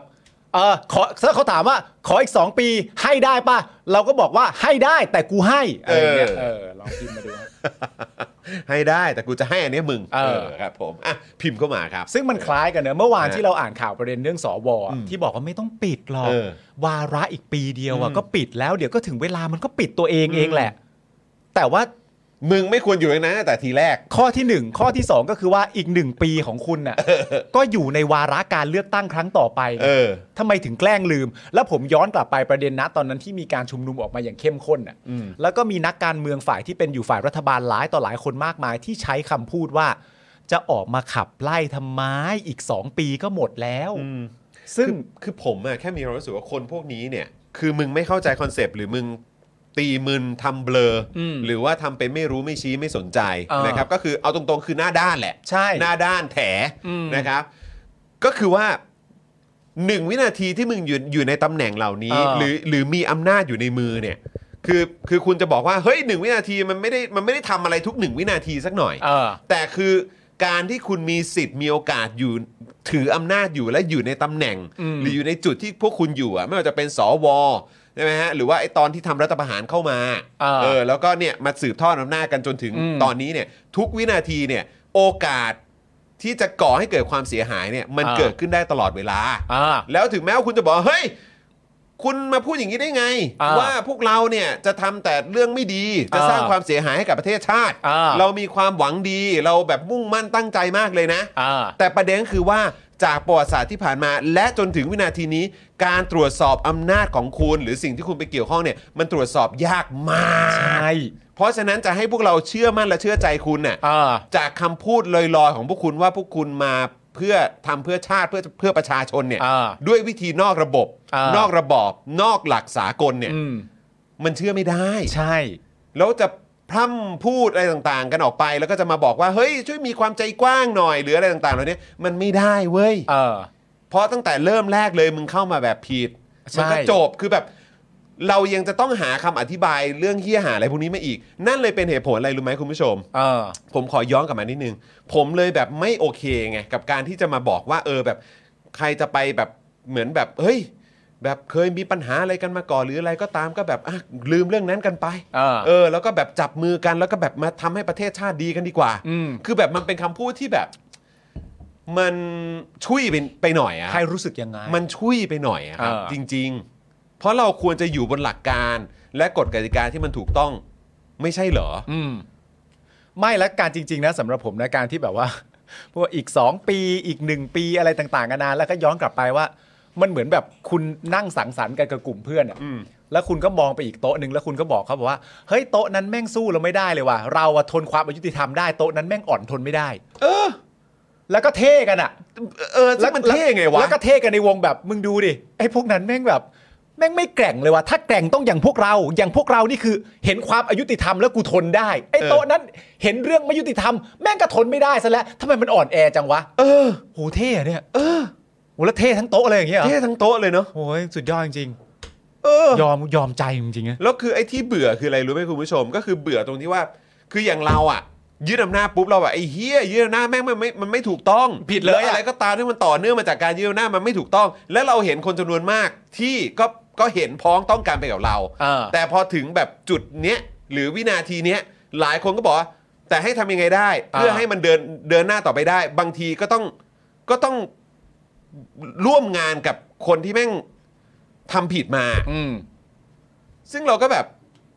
เฮ้ย เราจะอยู่กันอย่างนี้จริงๆเหรอวะ เออ จริง ๆ คุณผู้ชมอ่ะกลับมาเรื่องกรมอุทยานครับ โทษทีครับ ไปไกลเลย กรมยานเขาทำอะไรวะเนี่ยอ๋อโอเคอ๋อเราเรา พอ ไป ดีเราไปเรื่องทุจริต เราไปเรื่องทุจริต เออแล้วนะคคือรับ มัน ผม แบบมันแม่งปาหี่มากอะไอ้เรื่องที่ เออ บอกว่าจะแก้ทุจริตแก้ทุจริตอะเพราะต้องให้เราพูดอีกกี่ครั้งอะ เออ จนไม้แม่งเปียกแฉะหมดแล้วเนี่ย นี่ไม่คุณมิสโนะบอกว่าอะไรเนี่ยพี่ปาล์มเขาคิดแบบนี้จริงนะผมว่าผมมีความรู้สึกว่าเขาอาจจะคิดแบบนี้จริง แต่เขาไม่ควรจะคิดแบบนี้จริง ๆ เนื่องจากว่าเขาอะคือบุคคลที่เรารู้จักกันดีใช่ไหมครับ ว่าความยุติธรรมแม้เพียง นิดเดียว เล็บแค่เนี้ยเขาก็ทนไม่ได้แล้วเขาทนไม่ได้แล้วต้องเป็นเป็นเป็นเป็นแล้ว เออ แล้วอยู่ดีๆ ตอนนี้นี่เขาสงบนิ่ง เออ คูลคามมันมันไม่ได้อะมัน มันสะดวกจังเลยเนาะ มันย้อนมันย้อน เออครับ ย้อน ผม ย้อนย้อน อันนี้คือคำว่าไม่มีมาตรฐานครับ ครับผม มันก็แค่นั้นเลยครับ อ่า โคตรไร้สแตนดาร์ดนะครับ ครับผม ครับผม อ่ะ คุณอนุชาบุรพชัยศรีนะครับ ซึ่งเป็นโฆษกรัฐบาลเผยว่าการเซ็นย้ายรัชดาสิริยกุลนัทยา อธิบดีกรมอุทยานแห่งชาติของประยุทธ์เนี่ยนะครับ เป็นการใช้อำนาจตามพรบบริหารราชการแผ่นดินมาตรา 11 พร้อมยืนยันว่านายกไม่ได้ต้องการปกป้องความผิดของใคร และต้องการให้เจ้าหน้าที่สืบสวนหาข้อเท็จจริง สอบสวนด้วยความโปร่งใส คุณผู้ชมเชื่อไหม เชื่อไหมคุณผู้ชมเชื่อไหมไปเรื่อยๆนะประยุทธ์ต้องการให้การสอบสวนเกิดขึ้นโดยมีความโปร่งใส ไม่มีการแทรกแซงเพื่อให้เกิดความกระจ่างในสังคม เชื่อไหม โปร่งใสไม่แทรกแซงสังคมกระจ่าง เชื่อกด อ่า 9 ไม่เชื่อกดศูนย์ครับ โปร่งใสไม่แทรกแซง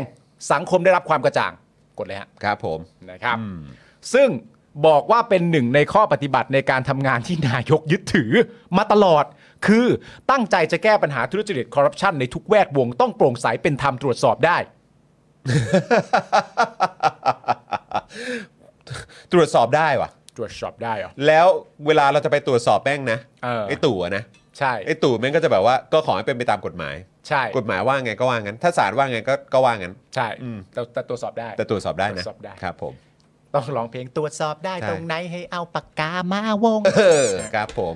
อืมนะครับ สำหรับความคืบหน้าในคดีนี้นะครับ มีรายงานว่าคุณวราวุฒิศิลปะอาชาที่ตกใจพอสมควรนะนะคุณผู้ชมฮะ ครับผม รัฐมนตรีว่าการกระทรวงทรัพยากรธรรมชาติ และสิ่งแวดล้อมเผยว่ามีการตั้งคณะกรรมการขึ้นมาสอบสวนแล้วคุณผู้ชม เอาละเว้ย มีการตั้งคณะกรรมการขึ้นมาสอบสวนแล้วนะครับ ซึ่งตามกรอบเนี่ยกำหนดเวลาคือ 7 วัน หากนับวันที่รวมวันหยุดปีใหม่เข้าไปด้วยเนี่ยก็ใกล้ครบ 7 วันแล้วนะครับ ครับ ถ้านับตามเอ่อตามราชการจริงๆเนี่ยก็ยังไม่ถึง 7 วัน โดยเริ่มต้นการทำงานปีใหม่เนี่ยนะครับ ตัวคุณวราวุธเองเนี่ยก็ได้เน้นย้ำข้าราชการในกระทรวงทุกระดับเพื่อความโปร่งใสนะครับ ตรวจสอบได้ที่สำคัญที่สุดนะครับ ไม่มีนโยบายที่จะปกป้องใคร อันนี้พูดเหมือนประยุทธ์เลยนะฮะไม่ปกป้องใครแน่นอน ผิดก็ว่าผิดถูกก็ว่าไปตามกฎหมาย และหากฝ่ายค้านจะหยิบเรื่องนี้ไปอภิปรายไม่ไว้วางใจตนก็ยินดี เพราะความผิดพลาดมันเกิดขึ้นได้ตลอดเวลา มว แต่ประเด็นคืออะไรรู้ป่ะเขาที่เขาบอกว่าฝ่ายค้านจะหยิบยกเรื่องนี้ไปอภิปรายตนก็ยินดีอ่ะ อืม คือคุณวราวุธไม่ต้องยินดีก็ได้นะฮะคุณวราวุธจะยินดีหรือไม่ยินดีเขาก็มีสิทธิ์ครับ ครับ นะฮะคุณวราวุธไม่ต้องไม่ต้องยินดีก็ได้อะ ครับ เขามีสิทธิ์พูดอยู่แล้วนะครั ครับ บ ผมเอ่อเพราะความผิดพลาดมันเกิดขึ้นได้อยู่ตลอดเวลานะครับ แต่ที่สำคัญไม่แพ้กันเนี่ยอยู่ที่ว่าเมื่อเกิดปัญหาเนี่ย เราจะแก้ปัญหาได้อย่างไร นั่นนะสิครับ นั่นนะสิครับ ก็รู้นี่ครับ ก็รู้นี่ครับว่านั่นคือคำถามสำคัญนี่ครับ เราพูดเรื่องปัญหา เราเรื่องพูดว่าเราจะมีความสง่างามงอกเงยอะไรเพิ่มเติมขึ้นมาบ้าง หลังจากที่เราเจอปัญหาเหล่านี้ทุกเรื่องเลยนะฮะ ก็รู้นี่ฮะแล้วบอกว่าหากฝ่ายค้านมีข้อเสนอแนะให้ดำเนินการอย่างไร ก็อยากรับฟังข้อเสนอแนะของฝ่ายค้านด้วยเช่นกัน เพราะบางครั้งการทำงานนั้น หากมองอยู่ในระบบราชการก็อีกอย่างหนึ่ง มองจากนอกระบบราชการก็เป็นอีกแบบหนึ่งอ๋อเหรอครับ เออเว้ย เหรอครับ ความถูกต้องความสุจริต ความไม่ทุจริต มองจากสองแบบนี้มันไม่เหมือนกันเหรอครับ คือ ฮะ คือการมีเงินสดอยู่ในอาคาร หรือว่าที่ทำการของราชการเนี่ย เออ มีเงินสด 5 ล้านบาทใช่ไหม โดยประมาณ โดยประมาณ แล้วก็ยังมีเงินที่อยู่ในซองหรือต่างๆ เป็นงวดงวดๆอะไรที่เขาบอกไปเนี่ย อ่า ใช่ไหมเออวันนั้นที่เราอ่านกันอะ ใช่ ใช่ไหมมีเป็นงวดงวดๆมีเป็นอะไรต่างๆ คือ ด้วย ซองอ่ะ เออ มันเขียนว่าส่งถึงใคร เออ ใครเป็นผู้ส่ง อืม จำนวนเม็ดเงิน อืม และงวดที่จ่าย อ่ะ สี่หลักๆ ประมาณนี้ คือกูถามง่าย ๆ เลย อืม ง่าย ๆ เลยนะครับ คือแค่มีเงินสดอยู่ในห้องของเจ้าหน้าที่รัฐอ่ะ อืม ห้าล้านบาทเนี่ย อืม มันเป็นเรื่องปกติไหม ครับ และมันโอเคเหรอ อืม มันเป็นเรื่องปกติไหมที่การที่เราเข้าไปในออฟฟิศหรือที่ทำงานของข้าราชการเนี่ย อ่า จะมีเงินสดอยู่ 5 ล้านบาทโดยประมาณนะนะ อืม แล้วก็มีซองอะไรต่างๆ อยู่ในห้องห้องส่วนตัวอะไรอีกเนี่ย อืม กเยอะแยะมากมาย มันเป็นเรื่องปกติเหรอครับ ครับ แล้วพวกคุณก็สามารถทำหน้าตาเฉยต้องตรวจสอบก่อนให้มันกระจ่าง แล้ววิธีการแก้ปัญหาก็คือย้ายไอ้ตัวเจ้าหน้าที่เนี้ย อืม ไปอยู่ใกล้นายก อ่า คือเราเปรียบเทียบกับอีกกรณีหนึ่งนะ คือวันนี้เราก็คุยกันตอนที่ประชุมข่าวกันอยู่ ก็คือ ครับ กรณีของพยาบาลที่เขาดื่มเหล้าอ่ะ อ่าใช่ แล้วคือก็คือมีพยาบาลลาออกไปแล้ว ต่อไปแล้วไง ลาออกไปแล้วแล้วก็คนอื่นก็โดนพักงาน ใช่ก็รับผิดชอบไง ใช่ อืม ซึ่งก็ในในความรู้สึกเราก็คือแบบเออก็ก็นี่นี่คือนี่นี่คือการแสดงความรับผิดชอบนะ นี่คือดื่มเหล้านะ ก็ ดื่ม ใช่ ดื่มเบียร์นะ ดื่ม ดื่มเบียร์ ดื่มเบียร์ ดื่มดื่มเบียร์ในในห้องพักอะไรที่โรงพยาบาลนั่นแหละ ใช่ ซึ่งโอเคถามว่าผิดก็มันก็ต้องผิดแหละ ผมผิดเห็นอยู่แล้วครับ อยู่แล้วล่ะครับ ฮะ ก็แล้วเขาก็ลานี่คือเขาลาออกนะ ใช่ เขาลาออกแสดงความรับผิดชอบนะแล้วคนอื่นก็โดนพักงานก็คือไม่ได้ไม่ได้มาทำงานเลยนะ เออ แล้วก็คือไม่ได้โดนพักงานแค่คนสองคนนะ รู้สึกว่าโดนเป็นสิบเลยมะ ก็ที่เห็นนะครับ ใช่ไหม ที่เห็นในแก๊งอะครับ ใช่ ฮะ แต่นี่คือคุณบอกว่าต้องขอตรวจสอบก่อน ให้มันกระจ่างก่อน คือมันมันยังต้องมีอะไรที่มันกระจ่างกว่านี้วะ เออ แล้ว และ คือย้ายไปอยู่ข้างไปอยู่กับในอาคารเดียวหรือที่ทำงานเดียวกันกับนายกรัฐมนตรีเนี่ยนะ เออ มันสมเหตุสมผลตรงไหนวะ แล้วคุณทำเรื่องทั้งหมดเหล่านี้เสร็จเรียบร้อยอะ่ะมันสอดคล้องกับการอธิบายว่าไม่ช่วยเหร อ มันสอดคล้องอธิบายว่า โปร่งใสเหรอ มันก็ไม่สอดคล้องตั้งแต่แรกอยู่แล้วอ่ะ ก็เจอแล้วอ่ะ แล้วอย่างสมมติเรื่องประเด็นนางพยาบาลก็คือเขาลาออกนั่นตัวเขาลาออกเลยนะ เออ ก็ตัวเขาอ่ะ ตัวเขาลาออก ตัวเขาลาออกไป แล้ว เล อั ย นนี้ผมเข้าใจว่านี่คือเอกชนด้วยนะ เออ ตัวเขาลาออกเพราะว่าเขาเป็นพยาบาลอ่ะ เออ แล้วเขาต้องดูแลลูกใครก็ไม่รู้ ใช่ พ่อแม่ใครก็ไม่รู้ แต่ทำพฤติกรรมแบบนั้น คือพยาบาลหนึ่งคนเนี่ยก็ต้องเอาง่ายๆ ใช้ภาษาชาวบ้านเช็ดเช็ดเกี้ยวคนนั้นคนนี้ให้ยงให้ยา เออ ตรวจไข้เอ่อเช็ดตรงเช็ดเอ่อเช็ดตัวอาบน้องอาบน้ำให้กับคนไข้ อืม ใช่ไหมฮะเออคือ พยาบาลหนึ่งคนต้องทำอะไรเยอะแล้วก็หนักมากคืออ ม อันนี้เราไม่ได้บอกว่าการดื่มเหล้าการดื่มเบียร์ในในโรงพยาบาลมันมันไม่ผิดนะ ก็คือมันก็ผิดตามนั้นแหละ อืม แต่ก็คือว่านี่คือคนที่เขาก็มีความรับผิดชอบ เขาก็ยังรับผิดชอบในการกระทำของตัวเองอะ ใช่ กรมอุทยานนะคุณผู้ชม ผม อืม เพิ่งทราบมาเนี่ย กรมอุทยานนะคุณผู้ชม อืม ดูแลพื้นที่ที่เป็นแบบพวกป่าสงวนเขตพื้นที่อุทยานอะไรต่าง ๆ เหล่านี้ทะลงทะเลอะไรพวกนี้ด้วยนะเกาะ อืม เกิดอะไรต่างๆ พวกนี้ด้วยนะ 80 ล้านไร่80 ล้านไร่นะคุณผู้ชม อืม ประเทศไทยมีพื้นที่ประมาณ 300 ล้านไร่ อืม กรมอุทยานดูแลพื้นที่ในประเทศไทยเนี่ย 80 ล้านไร่ คือประมาณ 25%ของประเทศนี้นะคุณผู้ชม เออ แล้วมีเหตุการณ์แบบนี้อะ แล้วมีเหตุการณ์แบบนี้คือมีเงินสด เอออ ยู่ในห้องของเขาเนี่ย 5 ล้านบาท เออ แล้วนี่คือยังต้องตามต่อนะ ทรัพย์สินอย่างอื่น เงินในธนาคารไม่รู้ว่ามีเงินอยู่ในธนาคารในประเทศที่ที่จะตรวจสอบได้หรือเปล่าก็ยังไม่รู้ เออ ไปตรวจสอบที่บ้านหรือยังทรัพย์สินอย่างอื่นหรือยัง เครือข่ายคนในครอบครัวคนใกล้ชิดที่มีตำแหน่งใกล้ชิด อืม แต่นี่คือย้ายให้ไปอยู่กับนายกอะ่ะ ใช่ แล้วก็คือเราก็สามารถแบบเออก็ไม่รู้เหมือนกันแล้วฝ่ายค้านมีคำแนะนำอะไรก็บอกกันได้นะไอ้เฮียพยาบาลยังลาออกอะ่ะ เออ ไม่เรื่องเนี้ย เป็นเรื่องที่คุณวราวุธเนี่ย ซึ่งคุณวราวุธเนี่ย อยู่ในตำแหน่งของรัฐมนตรีว่าการกระทรวงทรัพยากรธรรมชาติและสิ่งแวดล้อม แล้วคุณวราวุธ ต้องถามฝ่ายค้านด้วยเหรอครับ ว่ามีคำแนะนำอะไรกับการกับการจัดการประเด็นนี้ไหมพวกเธอ เหรอฮะ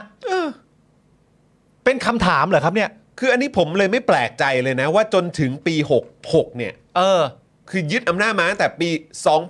2557 แล้วนี่คือ 2566 เนี่ย ใช่ คอร์รัปชันในประเทศไทยไม่ได้ดีขึ้นเลยแม้แต่นิดเดียวนะ เออ และอีกประเด็นหนึ่งนะ และนี่คิดต่อด้วยนะ ถ้าเกิดว่าคุณว่าราวุธเป็นคนที่ใสซื่อขนาดนั้นจริง ๆ นะแบบ โอ้ ฉันเป็นเจ้ากระทรวง แต่แบบแม่วิธีคิดของระบบราชการกับแบบจากคนข้างนอกที่มองเข้ามาเนี่ย มันคงจะไม่เหมือนกัน โอ้ เราไม่มีความรู้เรื่องนี้เลย ถามฝ่ายค้านหน่อยดีกว่า แล้วฝ่ายค้านเพื่อไทยก็ให้คำแนะนำก้าวไกลก็ให้คำแนะนำเสรีรวมไทยก็ให้คำแนะนำแล้วคุณวราวุธจะพูดขึ้นมาว่าอ่ะจริงด้วย เออ โอ้ก่อนหน้านี้คิดไม่ออกเลยพอได้คำแนะนำแล้วแบบอ่าโอเค เข้าใจแล้วมุมมองข้างนอกเป็นยังไงทำตามก็ได้ ถ้าเป็นอย่างนั้นน่ะ ให้รู้สึกยังไงกับคุณในฐานะเจ้ากระทรวงดีฮะ ตลกครับ อ่ะโอเค อันนี้คือเรื่องหนึ่งนะ เอออั นนี้คือเรื่องหนึ่งนะ เรื่องเงินสด 5 ล้านในห้องเออของข้าราชการ ซึ่งแบบว่ามันบ้าบอมากมีเงินเยอะขนาดนี้ ได้ยังไง แล้วนี่คือเจ้าหน้าที่เข้าไปล่อจับ แล้วก็จับได้อย่างนั้นอ่ะเออนะครับ ก็อ่ะถ้ายังต้องตรวจสอบกันอีกก็อ่ะเชิญครับ อืม ผมนะครับ แต่ว่ายังมีประเด็นอื่นอยู่ ใช่ นอกจากคดีของรัชดาแล้วเนี่ยนะครับ กรมอุทยานก็ยังมีอีกหนึ่งประเด็นที่ต้องชี้แจงครับ คุณผู้ชม อ่า จำได้ใช่ไหมผมบอกว่ากรมอุทยานดูแลพื้นที่กว่า 80 ล้านไร่นะครับ อืม ในประเทศนี้ ครับ คือดูแลพื้นที่ 25%ของประเทศไทยนะครับ เนี่ยมีคนแซวเยอะมากเลยนะ ซึ่งคือไม่น้อยเลยนะครับ พอรู้เรื่อง 80 ล้านไล่เสร็จเรียบร้อย ครับ คนแซวกันเยอะมากเลยนะในโซเชียลอ่ะ ครับ โอ้ 80 ล้านไล่กูรู้แล้วทำไมเงินสะพัด ก็ใช่ไง 80 ล้านไร่ครับคุณผู้ชม แล้วประเด็นนี้เนี่ยเรื่องนี้คุณผู้ชมต้องต้องฟังกันครับ เออ นะฮะก็เอ่อรู้สึกว่าประเด็นนี้จะเป็นประเด็นที่ทาง PPTV ไปทำก็ต้องให้ ครั เค บ รดิตเขาเลยนะครับนะฮะก็คือประเด็นของ e-ticket ครับ นะ e-ticket ครับ ครับ กรมอุทยาน คนนักท่องเที่ยวอะไรต่างๆ คนในพื้นที่เหล่านั้นเนี่ยก็เยอะแยะมากมาย e-ticket ครับมันเกี่ยวข้องกันอย่างไร อืม ลองฟังกันดูนะครับ ครับ นะฮะก็คือประเด็น e-ticket ครับ หลังนะฮะหลังจากที่ผ่านมานะครับคณะกรรมการปปชนะครับที่เคยประเมิน ให้กรมอุทยานได้เกรด A นะครับ ครับ ในเรื่องเออการป้องกันการทุจริต 100 เต็ม อ่า 4 ปีซ้อน ครับ นะครับ มีมติให้อุทยานแห่งชาติทุกแห่งครับ เก็บรายได้ค่าธรรมเนียมท่องเที่ยวในอุทยาน โดยเฉพาะกลุ่มอันดามันนะครับ ในรูปแบบ e-ticket เท่านั้นครับ ครับ เพื่ออะไร เพื่อ เพื่อความโปร่งใสไง อืม ยิ่งมันเป็นดิจิทัล มันยิ่งตรวจสอบได้ และมีความโปร่งใสมากยิ่งขึ้นใช่ไหมครับ อ่า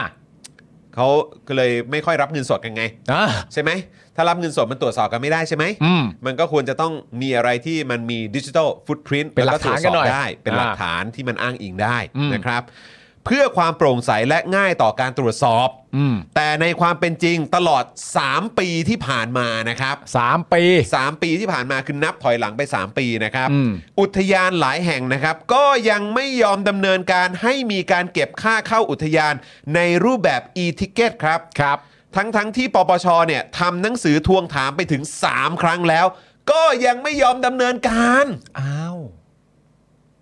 ทำไมอะครับ แล้วมึงโปร่งใสมาได้ยังไงได้ 100 เต็ม 4 ปีซ้อนเนี่ย ใช่ ทั้งทั้งที่คุณก็ยืนยันเองว่าในรูปแบบ e-ticket ทำขึ้นมาเพื่อความโปร่งใส ครับ แล้วในเมื่อตัว e-ticket ที่ต้องการจะทำขึ้นมาเพื่อความโปร่งใสตรวจสอบได้มีหลักฐานเนี่ย มันไม่มีอ่ะ ครับ นี่คุณจิบิเลเซอร์บอกว่าทำไมพอพวกนี้พูดคำว่าเพื่อความโปร่งใสขึ้นมามันรู้สึกคริ้นช์จังเลยครับ มันไม่แปลกเลย นะ ครั ฮะ บ แต่ที่ปปชแจ้งมาเนี่ยก็คือถูกต้องแล้วนะครับ เออ แต่ไอ้ที่มันคริ้นช์มากกว่าก็คือว่ากรมอุทยานเขาตามมาตั้ง 3 ครั้งนะ เออ พวกมึงไม่ทำอะไรวะ เออ เออ นะครับ แจ๋ว คณะกรรมการปปชครับ ก็เลย ส่งเจ้าหน้าที่แบบ undercover ไป ตรวจสอบในทางลับคุณผู้ ป ช ลอ ม มตัวไป เออ นะครับ ติดหนวดไป ติดหนวดไปนะครับ ตอนแรกคนเข้าใจว่า เฮ้ย ใครมาเนี่ย มาตรวจสอบติดหนวดมา นี่ประสิทธิ์เจียวกกหรือเปล่า ไม่ใช่ฮะ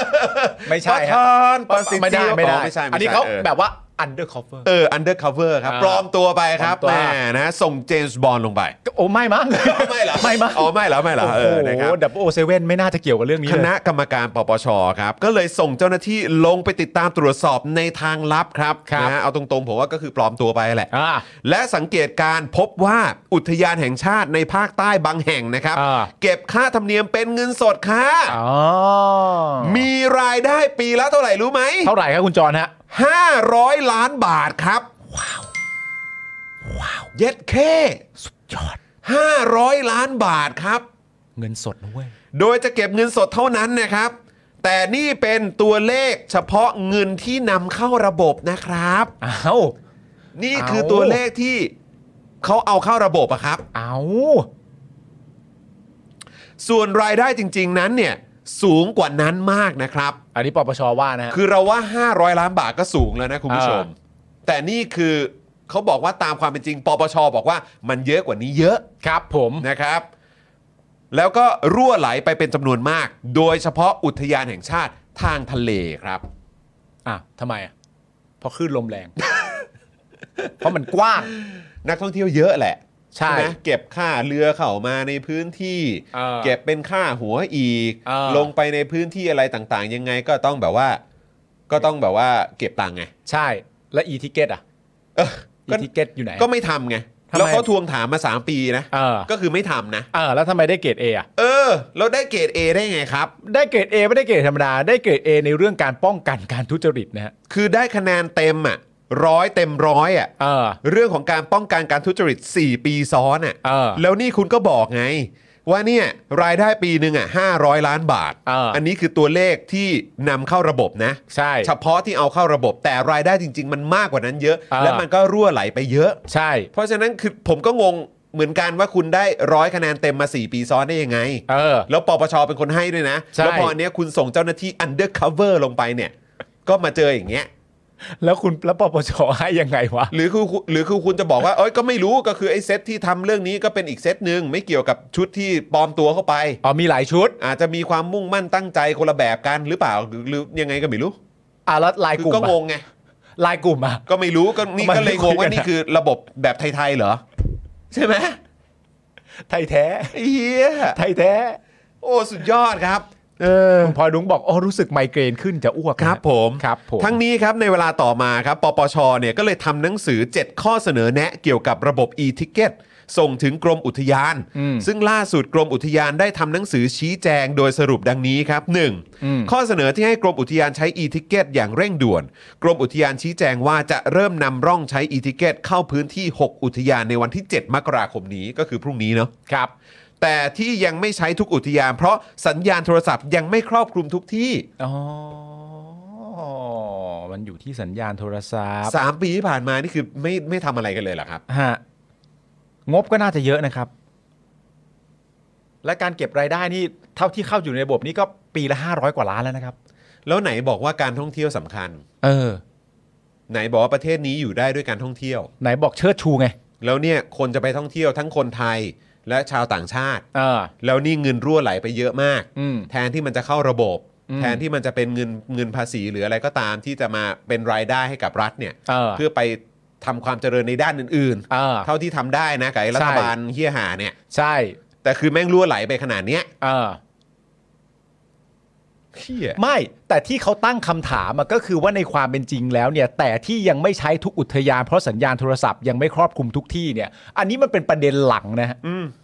ประเด็นแรกก็คือว่า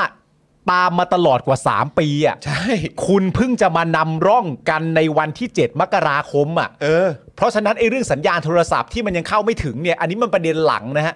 ประเด็นหลักคือว่าเขาต้องการให้คุณใช้ e-ticket มา อืม ตั้งนานแล้ว อืม แล้วประเด็นเรื่องคุณจะมานำนำร่องตอนเนี้ย คุณไม่ตอบ อืม คุณกลับไปตอบเรื่องสัญญาณโทรศัพท์ จากพื้นที่บางอันที่มันไม่ครอบคลุม แล้วอันที่เพิ่งจะมาใช้ตอนนี้ทำไมไม่ตอบด้วยล่ะฮะ เออ ตอบด้วยดิ นะฮะ อ้าว ข้อแนะนำต่อมาครับ อ่า ให้เก็บรายได้เป็นการโอนเข้าบัญชีของกรมอุทยานเท่านั้น อืม ใช่ไหมฮะ ก็คือไม่ต้องไปผ่านใคร อ่า ให้โอนตรงเข้ากรมอุทยานไปเลย ใช่ ไม่ให้มีการเก็บเป็นเงินสดทุกกรณี ห้ามรับเงินสดอะว่างั้น อ่าก รมอุทยานชี้แจงว่าจะเริ่มทำตั้งแต่วันที่ 7 มกราคม 66 ใน 6 ในอุทยาน 6 แห่ง แต่หากระบบการโอนมีความเสถียรจนเป็นที่ยอมรับ และมีสัญญาณมือถืออสัญญาณโทรศัพท์ครอบคลุม ก็จะขยายผลไปในพื้นที่อื่นจนครบทุกแห่งครับ อ๋อ ติดตรงสัญญาณมือถือเนาะ ใช่ ครับผม สัญญาณมือถือมีผลต่อการครบทุกแห่ง เรื่องยากมาก ยากเฮี้ยๆเลยนะครับ อ่าจัดการไม่ได้นะฮะ 3ครับให้เจ้าหน้าที่กรมอุทยานตรวจสอบรายการจัดซื้อประกันชีวิตนักท่องเที่ยวของบริษัททัวร์พร้อมนับจำนวนนักท่องเที่ยวเปรียบเทียบกับการชำระค่าบริหาร หรือว่าค่าบริการนะเนาะ ครับ เพื่อตรวจสอบควบคู่กันนะครับก็คือมันต้องเช็คว่ามันตรงกันหรือเปล่า ใช่ ใช่ไหมครับ ใช่ครับ แค่นั้นเลย ใช่ครับ นะครับเพราะตัวเลขมันเทียบกันได้ เออ เพื่อความโปร่งใสไง อืม กรมอุทยานชี้แจงเรื่องนี้ครับบอกว่าเรื่องนี้อยู่ในขั้นตอนการพิจารณาครับ พิจารณาอะไรอะ อารมณ์ว่าต้องขอคิดดูกันก่อนขอปรึกษาก่อน รายการจัดซื้อประกันชีวิตของบริษัททัวร์ ครับ กับนับจำนวนนักท่องเที่ยว ครับ เพื่อเปรียบเทียบกัน เพื่อความโปร่งใส ใช่ไหม ตรงกันไหมอ่าเดี๋ยวพิจารณาก่อน อารมณ์ว่าขอคุยกันก่อนนะ ข พิ อ จา คุย ร ก่อน ณา นะ ว่าอะไรอ่ะ พิจารณาว่าอะไรอ่ะ เหี้ย เดี๋ยวคิดดูก่อนนะว่าอยากทำหรือเปล่าอย่างนี้เหรอ เออ นี่คุณแทนการ์ดเอ่อรีไวเวอร์นะครับ บอกว่าให้พิมพ์รีพายไปติดเสาสัญญาณโทรศัพท์ให้ไหมมึง เออ นี่พิมพ์รีพายจะได้คอนเทนต์อีกนะครับเนี่ย มาคอนเทนต์อีก เออ เดี๋ยวก็ได้มีดราม่ากันทั้งบ้านทั้งเมืองอีก อะไรเนี่ย ขอคิดก่อนนะ ขอคิดก่อนนะเรื่องนี้ ประเด็น คบ เรื่องให้พิมพ์ริพายไปติดเสาสัญญาณเดี๋ยวก็ขอคิดก่อนด้วย สตาร์ลิงไปให้จบๆนะครับ คุณกรณ์วิทย์บอกมา เปรียบเทียบทั้งหมดนี้กับค่าชำระบริการเพื่อตรวจสอบพวกเนี้ยไปควบคู่กัน ตรงไหมเนี่ยตรงไหมตรงไหมเฮ้ยขอคิดดูก่อน คือหรือว่าอะไรคือคุณคิดว่าการทำระบบคอมพิวเตอร์ หรืออะไรที่มันเป็นระบบดิจิตอลเนี่ย มันใช้ยากเหรอครับ อ๋อ หรือมันใช้เงินเยอะวะ กูว่าไม่ใช่ใช้เงินเยอะ กูว่าเขากลัวเขาใช้ไม่ใช้กันไม่เป็นหรือเปล่า แล้วถ้าเขาใช้กันไม่เป็นเนี่ย แต่ว่าเล่น t ิ k t o k กันใหญ่เลยนะ ใช่ ครับ แล้วถ้าเขาใช้กันไม่เป็นเนี่ย เราควรจะมองเรื่องนี้ด้วยความเอ็นดูแหละครับ คืออ อเข้าใจ มึงใช้ไม่เป็น แล้ว มึงก็ไปใช้ให้เป็นสิเว้ย เข้าใจแล้วโถติดที่ใช้ไม่เป็น เออ เออ ถ้าบอกว่าใช้ไม่เป็นตั้งแต่แรกอ่ะกูกูก็กูก็จะได้อุ่นใจอย่างเงี้ยกู เอ็นดูเหรอเนี่ย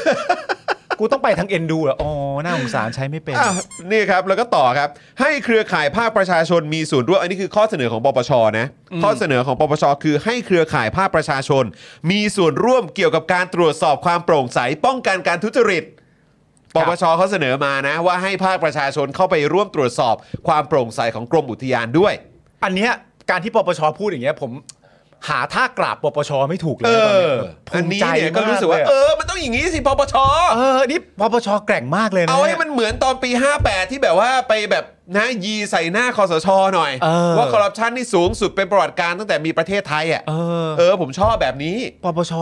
วันนี้กล้าแกร่งมากเลยชอบมากเลย อ่ะปปชเขาบอกกรมอุทยานว่าให้ภาคประชาชนเนี่ยมามีส่วนในการตรวจสอบความโปร่งใสด้วย อ่า กรมอุทยานก็บอกว่า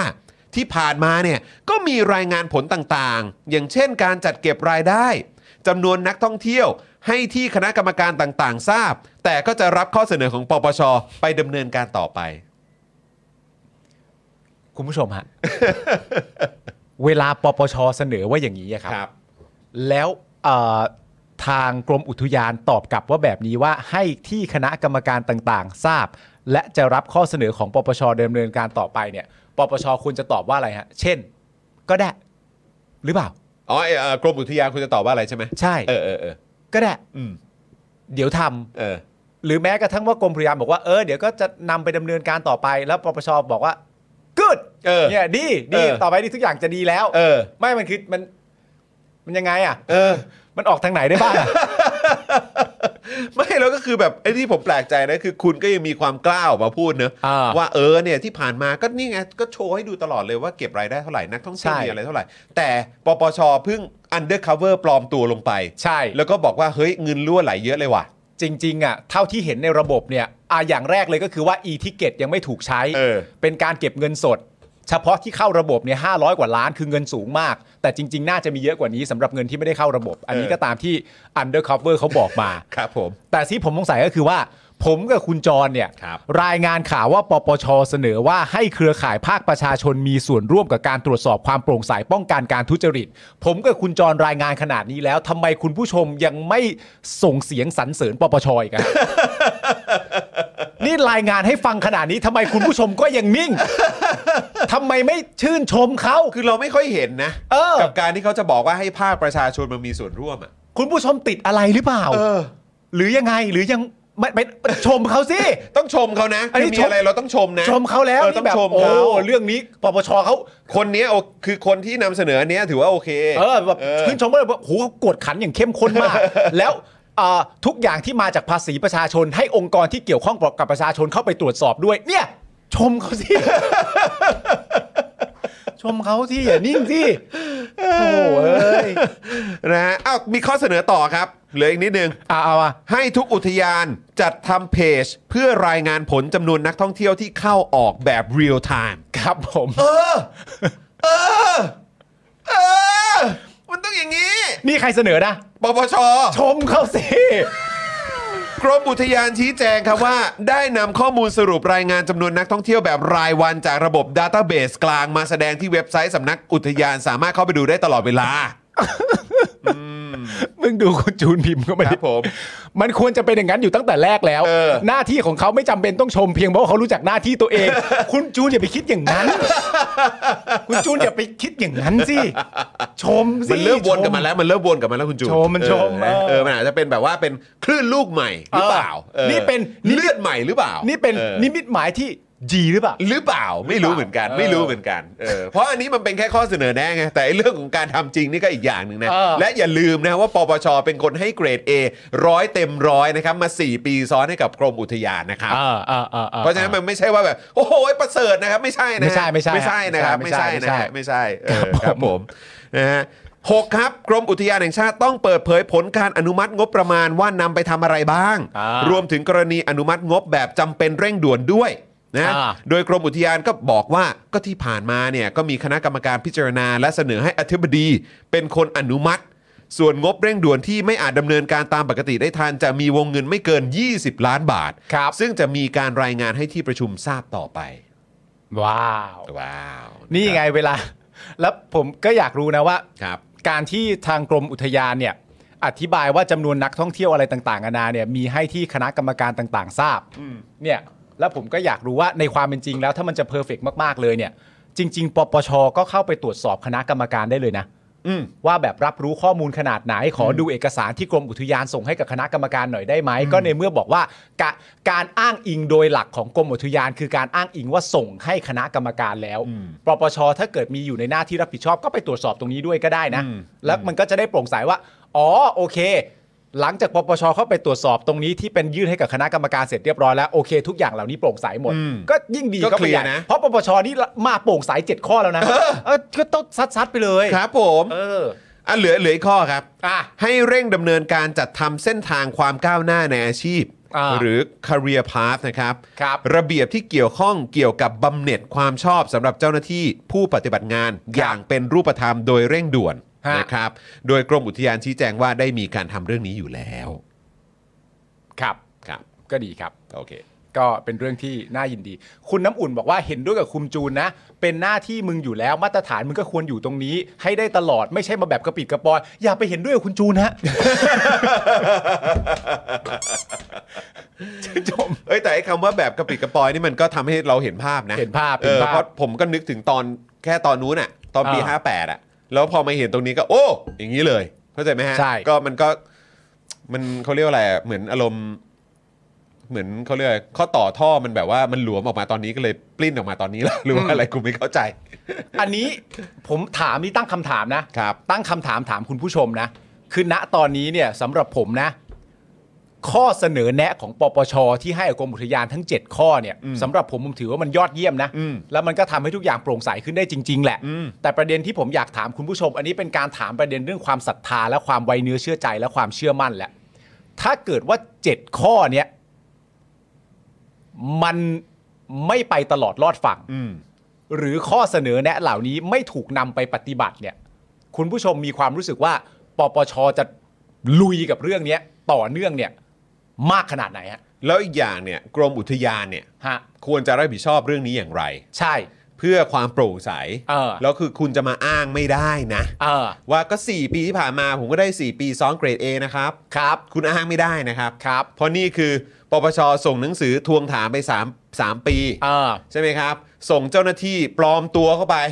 ตรวจพบถึงการรั่วไหล อ่า ของการจัดเก็บรายได้อะไรต่าง เออ ๆ แล้วก็มีข้อเสนอแนะถึง 7 ข้อ เพื่อเสริมสร้างความโปร่งใส แล้วก็แก้ปัญหาเรื่องของการคอร์รัปชันด้วยเนี่ย อืม คือถ้าคุณไม่ลงมือปฏิบัติอะไรสักอย่าง เอออะ่ะใครจะรับผิดชอบ ใช่ แล้วคุณอ้างเกรด A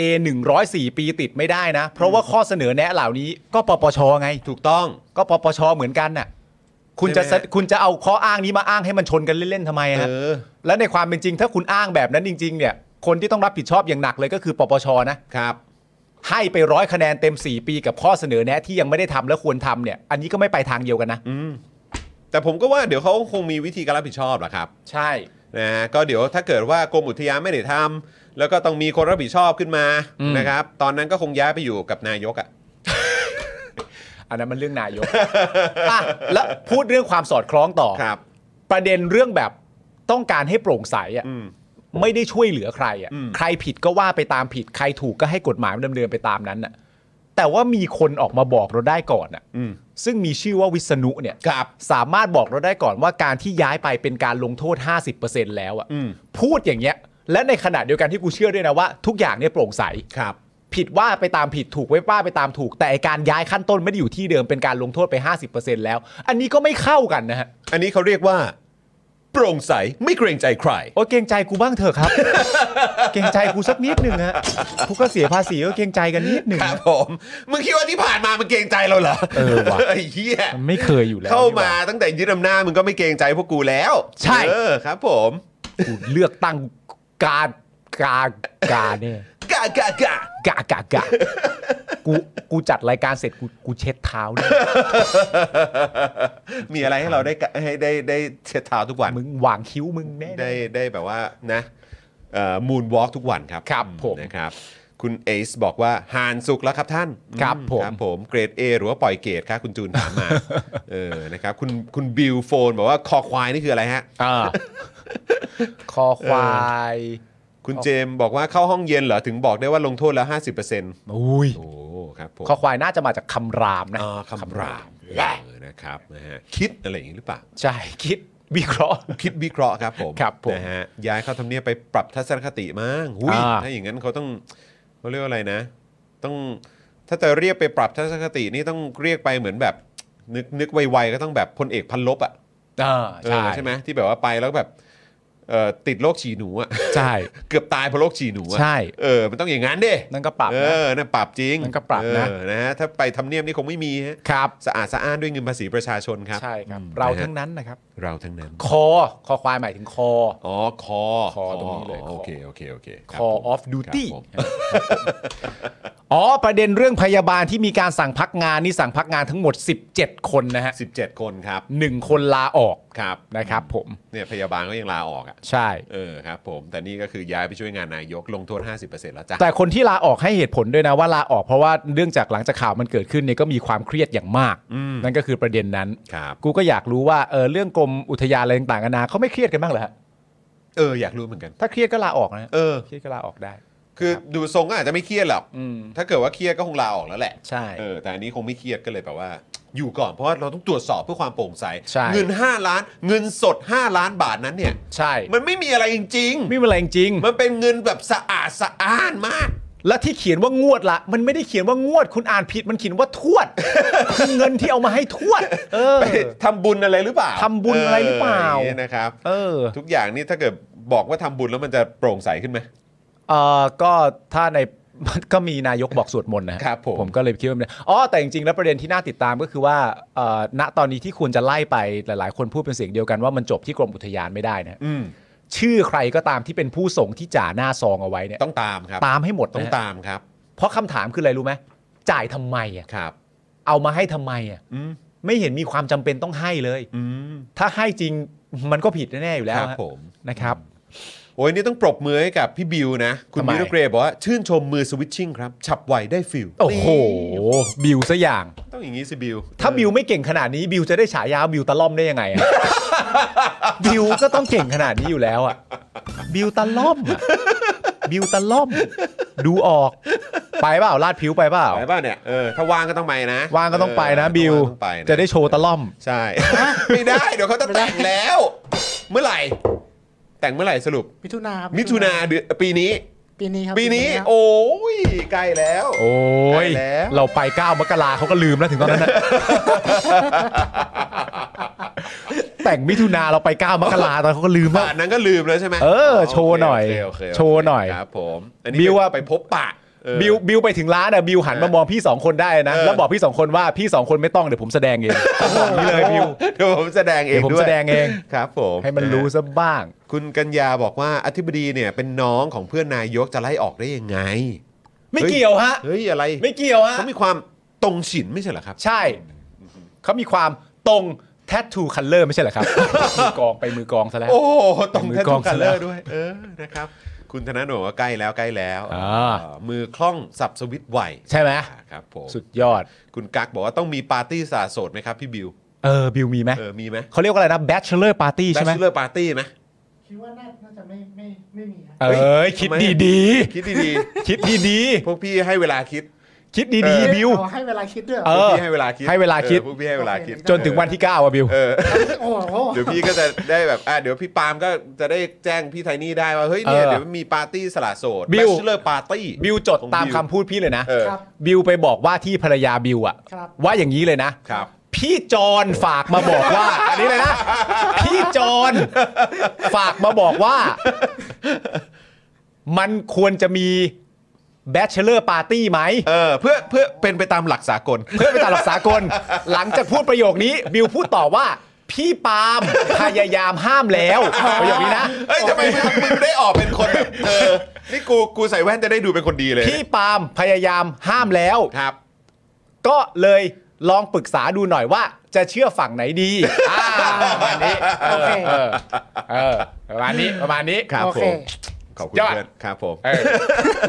รับไปรับไป คือทำไมมันมาลงที่กูวะ เออ ตอนเด็กๆ กูรับให้มึงเยอะแล้ว มึงรับไปบ้าง เด็กๆ กูรับให้มึงทุกแมตช์เลย มึง เอ้ รับ ย ไปบ้างสิ แหม รับไปบ้างสิ เออครับผม นะตามนี้นะดิวนะ อ่าโอเคโอเค อ่าตกลง คุ กั ณ น พลอ แบ ย บ รู้บ นี้ อกว่าทำไมมาโยงงานให้คุณจรเออก็ นั่นแหละครับ ตามที่เขาเขาว่านะครับ เขาว่า เขารับ เขาว่า มาให้ผมเยอะแล้ว ใช่ คุณจูนบอกว่าเห็นเจ้าสาวสละโสดชอบจ้างในแบบหนุ่มๆ ถ้าผู้ชายทำบ้างได้หรือเปล่านะ คือ ไม่ ไม่ ได้ ได้ให้จ้างในแบบหนุ่มๆอะฮะ ตั้งทำไมก่อน จ้างทำไม เอ๊ะ ฮะแฟนเขาคงไม่ได้ดูตอนนี้อ่า ไม่ได้ดูไม่เป็นไรก็ ไม่เป็นไร ให้บิวกลับไปเล่าให้ฟัง ครับครับ บิว แช กลั ร์ บไปเล่า แชร์ให้ฟัง เออ วันนี้ไปทำงานมาเนอะเอเอออเหมือนเป็นวันแบบเหมือนตอนช่วงเวลาที่แชร์กัน สบายๆ ประ เลยอะ จำวัน เออ เออครับวันนี้ทำอะไรมาบ้างอะเตงเออ เออ เฮ้ยวันนี้ไปแบบโหสวิตชิ่งรายการอยู่นะพี่จอมพี่ปาวพูดเรื่องนี้ขึ้นมา ใช่ ก็น่าสนใจนะ ก็น่าสนใจนะ คำว่า bachelor party Bachelor Party ไม่เคยได้ยินมาก่อนเลย เพิ่งไปเซิร์ชดูมันแปลว่าปาร์ตี้สละโสด อ่าเพราะว่าเดี๋ยว ผมก็จะอยู่กับคุณตลอดไปตลอดกาลแล้วไง เออ เออใช่ไหม ไม่ได้มีเป้าหมายอื่น เป้าหมายที่เกิดมาในชีวิตนี้ คือ Bachelor Party อะแม่เออครับผมเฮ้ยโอ้โหแม่ง ที่ฉันแต่งงานเนี่ย ฉันต้องการ เออมันก็จะเลวไปว่ะ ไม่ได้ไม่ได้ไม่ได้ไม่ได้ คุณจูนบอกว่าหมายถึงจ้างจ้างสาวๆสวยๆมาปาร์ตี้สละโสดของฝ่ายชายเหรอครับ อ๋อ เฮ้ยมันจะมันจะดีเหรอคุณจูน โอ้ผมไม่เอาอะ เออครับผมแบบนั้นคงคงไม่ค่อยเหมาะเท่าไหร่ อ่ะแล้วแต่บิวแล้วแต่บิว อ่าก็ก็แล้วแต่บิว แล้วแต่บิวแล้วแต่บิว เออ คือ พวกเราพวกเราเป็นคนแบบสบายๆ แต่คือประเด็นคือบิวอะคือน้องเรา ใช่ แล้วเรารักบิวมาก ครับอืม ถ้ามันเป็นความต้องการของบิว ครับ ด้วยตัวบิวเอง ก็ อะ ปฏิเสธไม่ได้ มึงจะเถียงน้องเหรอ ไม่ได้ เป็นไปไม่ได้บิว บ้าเปล่า น้องเรานะเว้ย เออ แล้วเราทำงานทุกวันเนี้ยที่เราออกมาสู่คุณผู้ชมบิวอยู่เบื้องหลังและคอยสวิตชให้เราอย่างฉับไวอะ จัดฟงจัดไฟอะไรต่างๆ เออ นะเออ แล้วบิวมาบอก ล้ เราว่าพี่ผมอยากไปแบชเลอร์ปาร์ตี้ใจจะขาดแล้วพี่เนี่ย ไม่ได้แล้ว แล้วเราก็แบบ โอ้โหก็ต้องได้เว้ยบิวเอาเว้ยเอาเอาเอาบิวเอา งานนี้ไม่ได้มีบ่อย เออ คุณกรกฎบอกมานะครับ โอกาสแบบนี้เราไม่ได้มีบ่อยๆนะคุณผู้ชม เน้นกันดีๆหน่อย เปลี่ยนชื่อให้สลวยสลวยๆหน่อย เช่น งานกระชับความสัมพันธ์แบบไม่เป็นทางการแบบส่วนตัวก็พอครับ อันเนี้ยน่าสนใจ แล้วที่สำคัญก็คือว่าเนี่ยคุณผู้ชมเริ่มชมเราแล้วนะครับ ว่าเนี่ยอยากให้รัฐบาลไปเรียนรู้ ฮะ อยากให้พวกกรมอุทยานไปเรียนรู้ว่าเนี่ยเรียกว่าความโปร่งใส เห็นไหมนี่คุยอะไรก็คุยกันต่อหน้าชัดเจน ครับผมนี่ฟักสักลักมา ปาล์มตอแหลมาก พี่แอม การที่พี่แอมพูดอย่างเงี้ย พี่คิดว่าผมเถียงป่ะ นึกว่าจะแบบพี่แอม การที่ เออ พี่มาแบบเนี้ย เออ พี่ไปไหม เออ ถ้าไปอย่าดื้อนะ ถ้าไปไม่ดื้อนะ เออ เออ ปาล์มตอแหลมากวันไหนอะไรอย่างเงี้ย เออ ว่ามา ว่ามา ไม่ว่ากันที่ ครับผมนะ ค ค รั รั บบ ผม อ้าวโอเค คุณผู้ชมยังเหลืออีกหนึ่งข่าว ฮะ เออนะครับอีกหนึ่งข่าวครับนะฮะ อ่า ก็คือประเด็นของมาตรการคุมโควิดนะฮะ ครับ เอ่อนักท่องเที่ยวจีนที่จะเข้าไทย ใช่ นะครับเห็นวันนี้เขาบอกเขาจะเคาะมาตรการกัน ใช่ นะครับแต่เท่าที่อัปเดตตอนนี้ผมไม่แน่ใจว่าเคาะกันหรือยังนะฮะ เดี๋ยวตามข่าวไปก่อนแล้ว ก่ กั อน น นะค ก่อ รั น บ เข้ารายการนี่รู้สึกว่าจะยัง ใช่ครับ นะ ผม ฟังข่าวชี้แจงเรื่องเปลี่ยนชื่อ อ๋อ เปลี่ยนชื่อ อ๋ออ อครับ โอเค ผม ครับผม ติดตามนะครับวันนี้นะฮะ ตอนที่เราติดตามมาเนี่ยนะครับ สาธารณสุขครับเคาะมาตรการคุมโควิด นักท่องเที่ยวจีนเข้าไทยนะครับ โดยคุณอนุทินเนี่ยเขาก็ย้ำเลยนะครับ ว่าหลักที่เขาจะยึดมั่นเอาไว้เลยเนี่ยนะครับ ก็คือหลักเท่าเทียมทุกชาติครับ หลักเท่าเทียมทุกชาตินะครับ อืมครับผม ขอบคุณครับ ครับ ก็ไม่ได้เถียงเลยนะครับ ครับ ในความเป็นจริงนะฮะ ครับ วันนี้ที่ทำเนียบรัฐบาลนะครับจะมีการประชุมหารือหน่วยงานที่เกี่ยวข้องถึงมาตรการเปิดประเทศสำหรับการรับนักท่องเที่ยวจีนนะครับ ซึ่งที่ผ่านมาเนี่ยนะครับมีการประชุมเบื้องต้นนะฮะเห็นว่าไทยควรปฏิบัติต่อนักท่องเที่ยวต่างประเทศทั่วโลก ด้วยการใช้มาตรฐานเดียวกัน ไม่ควรมีการแบ่งแยกจำเพาะเจาะจง ซึ่งขณะนี้เนี่ยนะครับผลการประชุมนี้ก็ยังไม่ออกมาเรากำลังตามอัปเดตอยู่นะครับ ตอนนี้มาแล้วฮะ มาแล้ว ฟัง ฮะ เลยแม่ เอาเลยเอาเลยเอาเลย ฟังเลยไหม ฟังเลยฟั ฟั ง ง เล เลย ยแล้วกันนะครับ เพราะว่าที่เหลือเนี่ย มันก็ไม่อัปเดตไงเอาอัปเดตเลยดีกว่า ใช่สรุปการประชุมเกี่ยวกับมาตรการรับมือนักท่องเที่ยวจีนนะครับ ก็คืออ ม ก่อนเข้าประเทศไทยจะต้องฉีดวัคซีนโควิดอย่างน้อย 2 เข็ม ซึ่งเขาไม่ระบุใช่ไหมน้ำนิ่งว่าต้องเป็น m r n a หรือเปล่า ระบุมั้ง คือถ้าเกิดว่าของจีนเขาใช้กันก็จะเป็นแบบเชื้อตาย ใช่สองเข็ม ใช่ไหมถ้าเกิดว่า ใช่ จีนเนี่ย ตอนนี้เขาก็ฉีดกันแต่เชื้อตาย ใช่ อาจจะมีที่บินไปต่างประเทศแล้วไปฉีดไปฉีดที่ต่างประเทศบ้าง ครับ ก็คงมีอะแต่คงไม่ใช่ทั้งประเทศแน่นอน ใช่ ใช่ไหมครับ เออ นะฮะสองเข็มที่ว่าเนี่ย ผมก็ไม่รู้เขาหมายถึงเข็มอะไรนะ แต่ผม เออ เข้าใจว่าเขาคง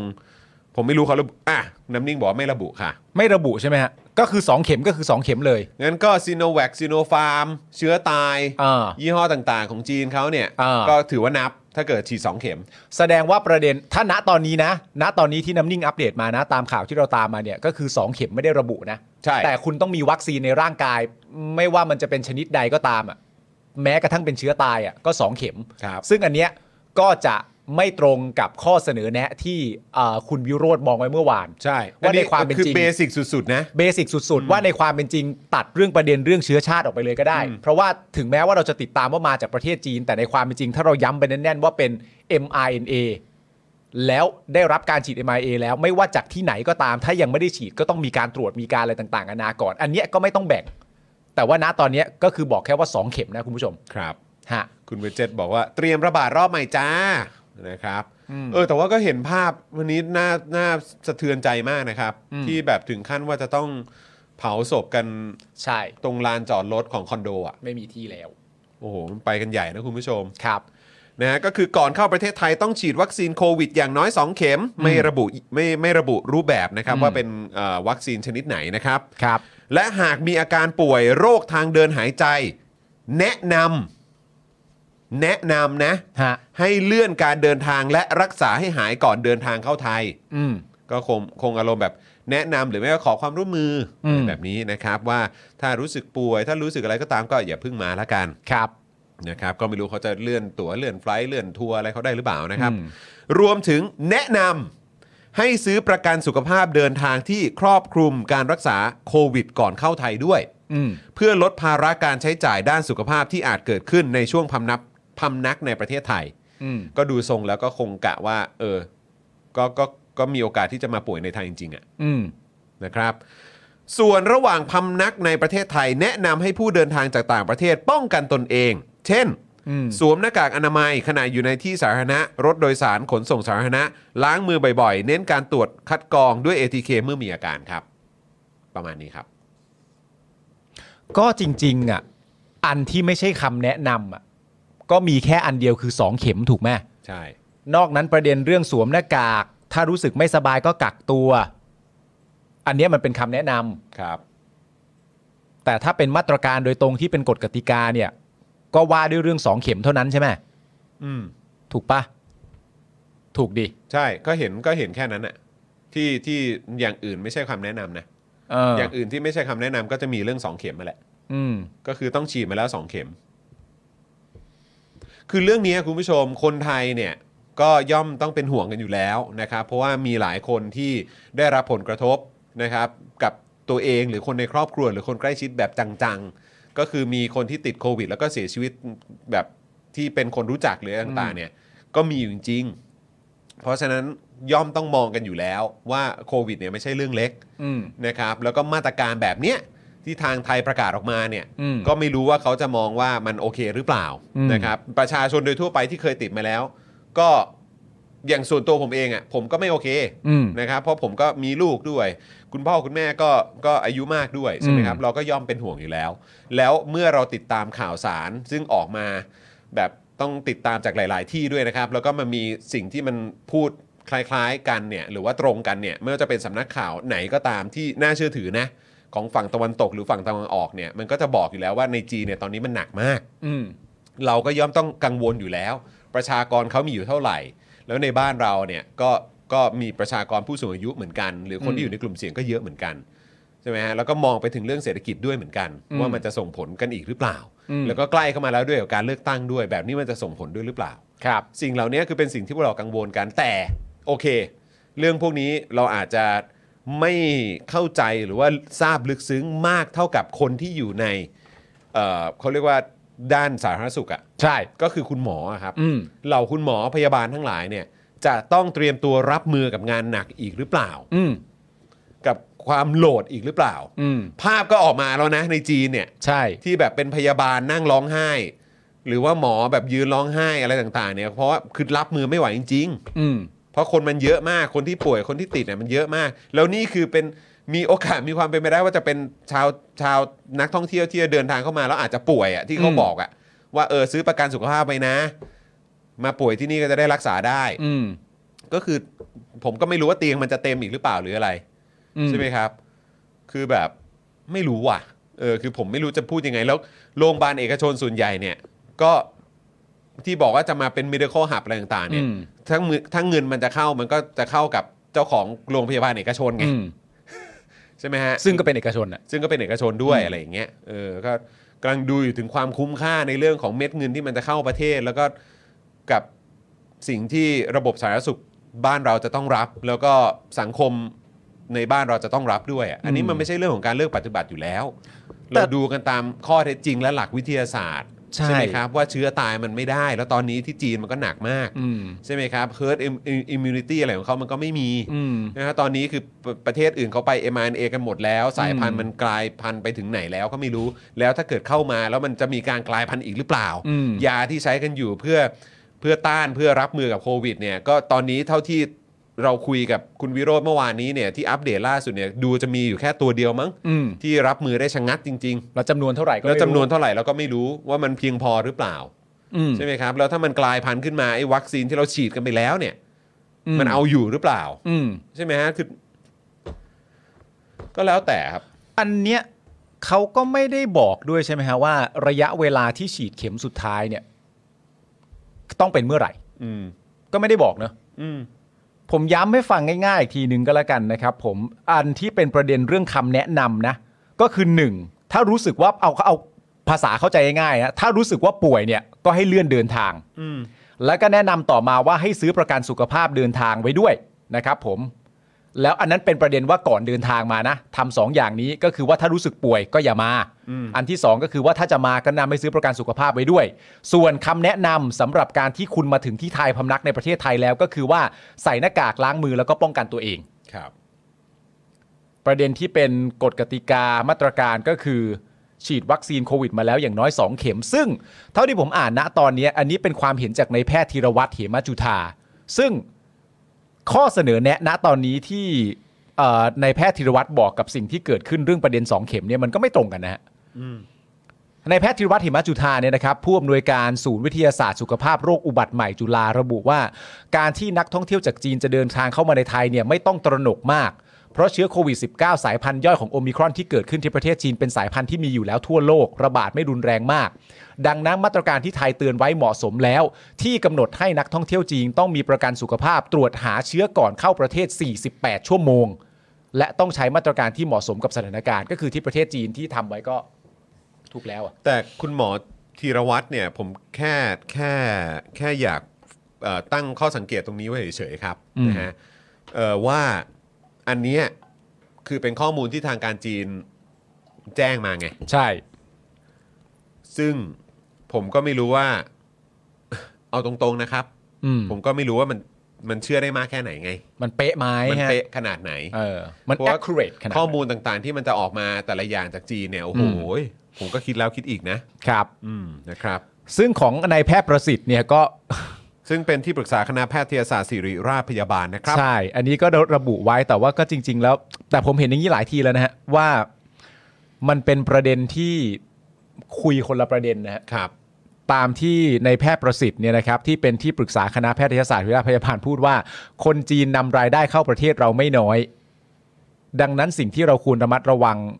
ไม่ใช่ระวังเขา แต่เราต้องลดความเสี่ยงใส่หน้ากากเว้นระยะล้างมือบ่อยๆ ยังทำได้ไม่ว่าโควิด10อ่า19 สายพันธุ์ไหน วัคซีนยังมีอยู่ก็รีบฉีดไปเลยไม่ต้องรอ ครับ นะครับ แล้วหมอมนูนล่ะ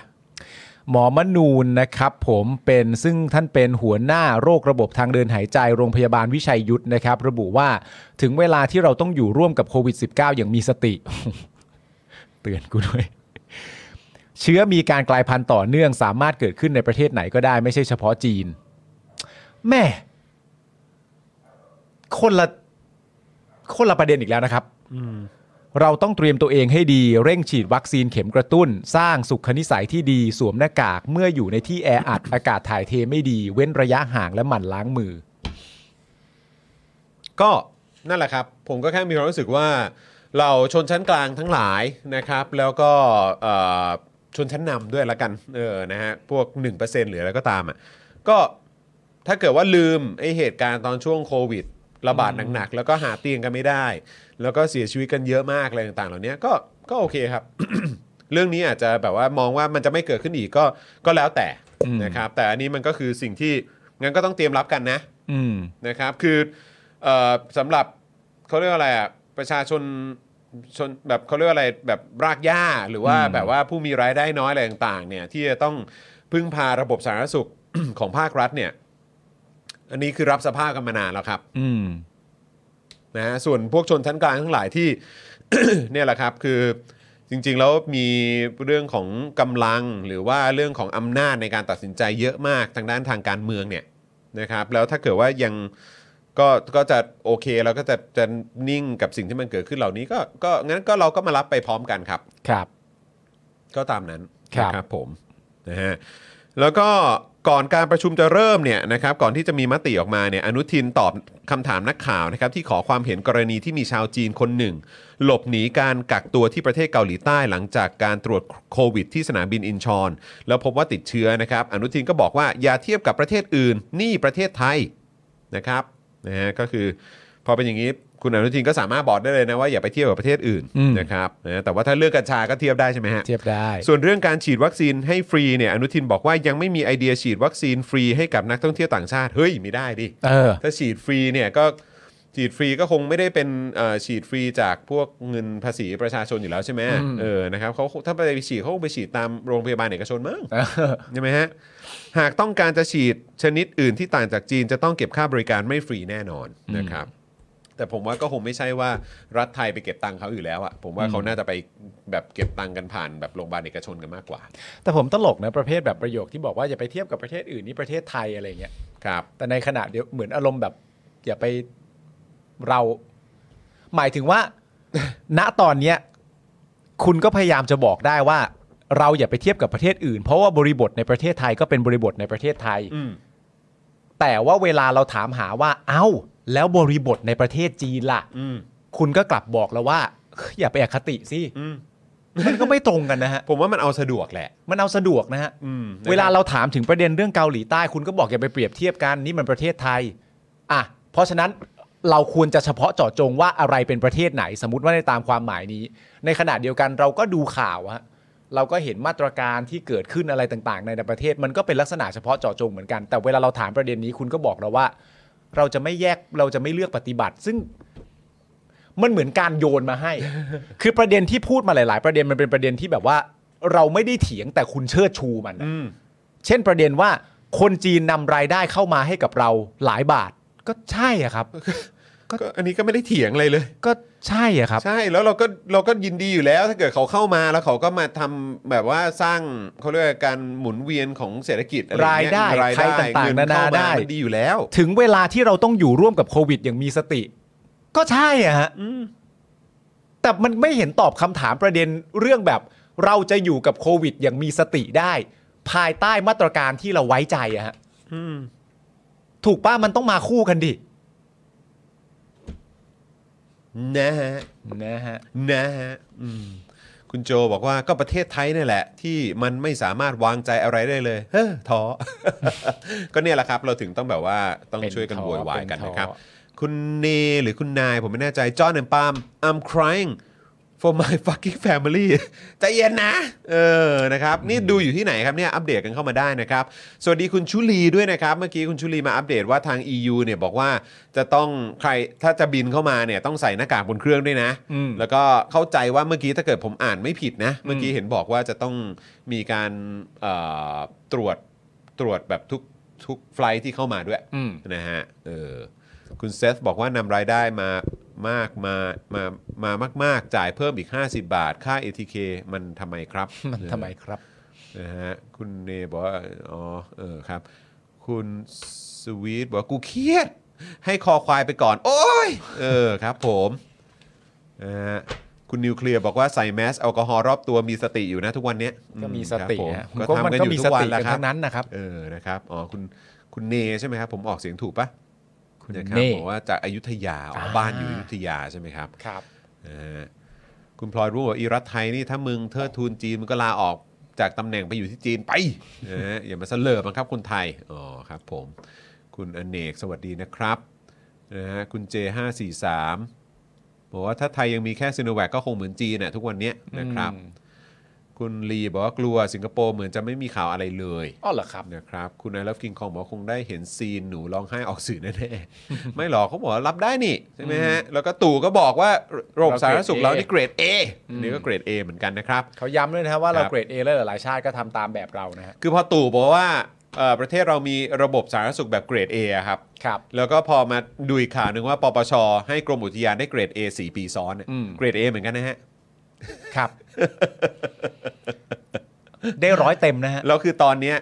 เอ่ออธิบดีใช่ไหม อ่า เอออธิบดีเนี่ยจากกรมอุทยานที่ได้เกรด A มา 4 ปีซ้อนเนี่ยครั เอบ อ ก็มาอยู่มาช่วยงานตู่แล้วนะฮะ ใช่ มาโดนย้ายมาใช่ไหมโดนเอ่อย้ายมาลงโทษ 50% ใช่ ด้วยการมาทำงานที่กับตู่เนี่ยแหละครับเออกับที่ทำเนียบหรืออะไรเนี่ยเออนะครับ แต่ว่าถ้าตามที่คุณจ่ายพูดคุณจ่ายเขาบอกได้สารฝันนะ ได้สารฝันครับ สารฝัน นะฮะคุณจุลีบอกว่าจีนก็ตรวจคนเข้าประเทศเขาทำไมประเทศอื่นทำไม่ได้ล่ะ อืม เออ นั่นน่ะดิ นะครับ กลัวจะยุ่งยากนะฮะ เออ นะครับ คุณวันเฉลิมบอกว่าเอดอก เอดอก ดอกจิก เออ ใช่ไหม คุณโปเกมอนบอกว่าเกรด A อะไรนะ เกรด A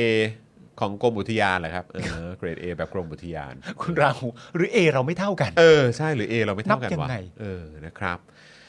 อ่ะเออคุณเกียร์บอกว่าอย่าเรียกเกรด A เลย เรียกเกรดมิลเลอร์เลยดีกว่า เฮ้ย มิลเลอร์เลยฮะ Miller เลยฮะครับผมนะฮะอ้าวอัปเดตสำหรับประเด็นของนักกิจกรรมกันด้วยดีกว่านะครับ ศูนย์ทนายความเพื่อสิทธิมนุษยชนนะครับรายงานว่าตลอดปี 65 นะครับ อันนี้รวบยอดปี 65 นะครับ มีผู้ถูกคุมขังในคดีที่เกี่ยวข้องกับการเมืองอย่างน้อย 47 รายครับนะครับ คนที่โดนคดีการเมืองเนี่ยโดนคุมขังไป 47 รายนะครับ ในจำนวนนี้นะครับได้รับการปล่อยตัวแล้ว 31 ราย และยังคงถูกคุมขังอยู่ 15 ราย แบ่งเป็นการถูกขังระหว่างต่อสู้คดี 11 ราย และเป็นการถูกขังในฐานะนักโทษเด็ดขาดนะครับ เนื่องจากคดีสิ้นสุดแล้ว 4 รายด้วยกัน ครับ เมื่อนับรวมคุณอัญชัน และคุณสุภากร ซึ่งเป็นนักโทษเด็ดขาดที่ถูกคุมขังมาตั้งแต่ปี 64 นะฮะจะทำให้ปัจจุบันมีผู้ถูกคุมขังในคดีการเมืองอย่างน้อย 17 รายครับ ครับ โดยหากนับถึงวันที่31ธันวาคม 65 นะครับ มีผู้ต้องขังระหว่างต่อสู้คดีที่ยังไม่ได้รับการปล่อยตัวชั่วคราว ถูกคุมขังเป็นระยะเวลายาวนานเกินกว่า 202 วันถึง 4 รายแล้วนะครับ ครับ ก็คือคุณคทาทรและคุณคงเพชร ถูกขังมา 265 วัน คุณพรพจน์จะแจ้งกระจ่าง ฮะ นะฮะถูกขังมา 264 วัน คุณสมบัติทองย้อยถูกขังมา 245 วัน และยังมีผู้ต้องขังนะครับอีก 4 รายนะครับที่ถูกคุมขังใกล้จะล่วง 202 วันเต็มทีนะครับก็คือคุณอาร์มวัชรพล ถูกขังมา 201 วัน ครับ คุณต้อมจตุพลถูกขังมา 200 วัน คุณแบงค์นัทพล และคุณเก่งพละพลนะครับ ถูกขังมา 198 วันครับ ครับ คือแค่วันเดียวก็หนักแล้วนะคุณผู้ชม ใช่ครับ นี่เขาโดนมาเป็นร้อยวันแล้วนะครับ จะไป ร้อย แล้ว ร้อย ฮะ วันนะครับ เหตุแห่งคดีที่ทำให้ประชาชนกลายเป็นผู้ต้องขังมากที่สุดนะครับนะฮะเอ่อถ้านับมาตั้งแต่เหมือนรวบย่อของปีก่อนเนี่ยนะครับ คดีอันเนื่องมาจากการชุมนุมและการแสดงออกอื่น ๆ รวม 27 ราย คดีในข้อหามาตรา 112 13 ราย คดีในข้อหาดูหมิ่นศาล2ราย คดีในข้อหาพรบคอม 2 ราย แล้วก็คดีในข้อหาเป็นอ้างยี่ครับ 2 รายครับ ครับ ก็ยังคงมีกันอยู่นะ เรื่องอ้างยี่เนี่ย พี่ ครับ กรงมีไว้ขังคนจนไม่มีอำนาจนะฮะคุณน้ำอุ่นบอกมา ใช่ บางคนจะครบปีแล้วนะคุณธนนท์บอก ครับผม สองร้อยกว่าวันแล้ว ใช่ครับเอ่อคุณ SC บอกว่าตอนนี้ที่ไต้หวันเนี่ยกำลังคุยกันเรื่องจะไม่ให้คนต่างชาติที่รับคนจีนแบบไม่มีมาตรการป้องกันเอ่อ เข้าประเทศ เข้าประเทศ อ๋อเหรอฮะ นะครับ คุณรัชดาว่านี่แหละรัฐไทย คุณโจบอกว่าไปขังเขาทำไมนะฮะทำไมไม่เอาเขาไปอยู่ข้างๆนายก เท่ากับทำโทษไปครึ่งหนึ่ง ล่ะเออนั่นน่ะสิครับ ถ้าไปอยู่ข้างนายกนี่คงพูดกับนายกได้ทั้งวันเลยนะฮะ ใช่ฮะ นะฮะหนีไปต่างประเทศอีกเออ ใช่ เอ่อกรงไม่มีที่ไว้ขังคนเลว ที่มีเงินมีเส้นหลอกประเทศไทยเอออนะครับ ผมรอวันเช็คบินคนที่ทำให้คนบริสุทธิ์โดนขังครับ ครับผม นะฮะคุณชนาทิพย์บอกว่าสิทธิ์ในการชุมนุมทำได้นะ แต่ประเทศไทยพวกมึงต้องติดคุก อืม ครับผมคุณแทนบอกว่าขังฟรีไม่มีค่าชดเชยอะไรเขาเลย นะครับอืมนะฮะ โอเคนะครับโอ้โหนี่วันนี้ข่าวเราก็เจ้มจนนะ เจมส์ เออย ามบ่ายยามบ่าย ามบ่ายนี่ก็ได้อีกฟิลหนึ่งเนอะ ใช่ เออนะครับเนอะคุณผู้ชม คุณผู้ชม วงบ่ายนี่ก็อีกฟิลหนึ่งเนอะ อ๋อย้ำกันอีกครั้งหนึ่งครับคุณผู้ชมครับ ครับ วันที่ 9 มกราคมนะครับ วัน คุณ ที่เก้า ผู้ช ม ม กรา ครับ คมนะ ผมกับคุณจรหลังจากจบรายการเสร็จในวันจันทร์เนี่ยนะครับ เราจะไปลาดพริ้ว ใช่ นะครับ ผมจะไปสังสรรค์พูดคุยกันซะหน่อยนะครับผม ครับ ถ้าคุณผู้ชมท่านใดว่างก็ไปจับจองโต๊ะกันได้ ใช่ครับ นะ ผ ครับ ม ผม นะค แล้ว รับ ถ้ามีโอกาสได้เจอกันนะค ใช่ รับ ครับพอดีเห็นข้อความคุณพลอยรุ้งเหมือนกัน บอกว่าเฮ้ยถ้าเกิดว่าเป็นช่วงสุดสัปดาห์เนี่ยจะสะดวกกว่านะครับก็ อ่า คือด้วยความที่รอบนี้มันเป็นเหมือนอันออฟฟิเชียลนะ ใช่ใช่ นะครั ใช่ เดี๋ยวถ้าเกิดว่าเป็นรอบออฟฟิเชียลเนี่ยที่เราจัดกันแบบอย่างเป็นทางการเนี่ยผมเชื่อว่าเราน่าจะจัดช่วงสุดสัปดาห์ละครับ ใช่ครับ นะจะได้ทำให้ได้เจอมีโอกาสได้เจอคุณผู้ชมได้มากที่สุดเท่าที่จะเป็นไปได้ ครับ นะครับคุณอะไรนะครับ คุณเนบอกว่า sad for all the news I heard for อะไร อ๋อ Love Spoke Dark อ๋อขอบคุณครับ ครับ ผม ผม นะครับ เอ่ออ๋อเอะโอ้โห ครับผมคุณบิว คุณโจบอกว่าเสียดายมากครับ ผมขาหักไปไม่ได้ใส่เฟือกยาวเลย อ้าว โย เป็นอะไร ตายแล้ว คุณ ไปโดน โจ ไปโดนอะไรมาครับเนี่ย เตะบอลหรือว่าอะไรมาหรือเปล่า เออทำไมพอคิดว่าขาหักต้องคิด เออกู เตะบอล คิดเตะ เป็นอย่างแรกเลยวะ วันก่อนเหมือนเพิ่งเห็นว่ามีนักบอลคนไหนแบบขาหักอีกเปล่าวะ ไม่รู้ไม่เห็นเลย เออเหมือนเห็นแบบหรือมันเป็นภาพเก่าก็ไม่รู้แล้ว เออ เข้าใจว่าน่าจะเป็นแมนยูด้วยนะ เหรอ เออ อ๋อเหรอ แล้วหักน่ากลัวด้วยนะ เฮ้ย เออคือภาพที่สยองแล้วก็ติดตาสุดสำหรับผมเนี่ยก็คือแรมซี่ อ๋อใช่ แรมซี่แม่งโอ้โหแล้วตอนนั้นผมดูไลฟ์อยู่ไง เออ เฮียแล้วดูแล้วแบบเย้ไอ้เฮียสยอง ตกใจ เออ คุณพลอยรุ้งบอกว่าวันจันทร์กลับดึกไม่ได้เบยไม่ใช่อะไรหรอก อ๋อครับผมนะเดี๋ยวยังไงถ้าเกิดว่าเอ่อเป็นแบบเอ่อการมีตติ้งแบบออฟฟิเชียลนะครับเดี๋ยวก็จะเป็นช่วงสุดสัปดาห์แล้วกันนะครับ ใช่ครับผม ณตอนนี้ใครสนใจบ้างครับ ลอง ครับ ส่งส่งมา แสดงตัวมาได้นะ เอณอะครับ ตอนนี้ใครมีความรู้สึกว่าฉันไปได้แน่อะไรอย่างเงี้ย เออ ลองส่งเข้ามาก่อนครับฟันเดอร์เบกฮะ เหรอใช่ไหมเออใช่ใช่ใช่ใช่ ฟันเดอร์เบกขาหักเหรอ ใช่ไหม เหรอ แล้วแล้วแล้วสรุปเมื่อกี้คุณโจไปโดนอะไรมา เมื่อกี้คุณโจเขา ตอบมายัง ส่งมาบอกปะเออ นะครับ นะฮะอ่าคุณพรลูกหมอหายไวๆนะคะ คุณโจ คุณแทนบอกว่าฟันเดอร์เบกครับนะฮะคุณกั๊กบอกว่าฟันเดอร์เบกคุณบัตเตอร์ฟันเดอร์เบกอ่ะ ดูแต่ฟันเดอร์เบกจริงๆนะ ไม่หักน่าจะบิด เอาเหรอครับ ACL ไม่ เรอค หั รับ กใช่ไหมครับ คุณบัตเตอร์ อ๋ออ๋ อ๋อ โอเคใส่อืม เออ นะครับ แต่ไอ้ช็อต ไอ้ภาพที่เป็นภาพนิ่งที่เขาถ่ายมา เออ คือมันเหมือนมันบิด มันแบบ มัน อืมอืมอืม เหงือ เห็นแล้วก็ยังแบบหวาดเสียวอยู่ อื เลย ม นะครับคุณธนาหนูบอกว่าฟันเดอร์เบกลงตัวจริงนัดแรกก็โดนเลยนะครับ ไม่หักนะ แต่หนัก อ๋อ เออครับผม คุณศรัทธาบอกเลยเจอกันวันจันทร์ครับ ว้าว บอกกันดื้อๆอย่างนี้เลย เราก็แบบเอ๊ะคุณศรัทธาหายไปไหนนะ ปกติถ้าเราคุยกันเรื่องเนี้ย เออ เออนะครับ ก็ต้องมีนะนะครับ คุณโจบอกว่าลื่นล้ม ซ่อมอ่างล้างจาน โอ้ยตายแล้ว ซ่อมอ่างล้างจานแล้วลื่นล้ม คุณพัชชาถามว่าวันจันทร์ร้านไม่ปิดใช่ไหม ไอ้เชี่ยเราต้องเช็คก่อนนะ แมงเหวอแดกอีกแล้ว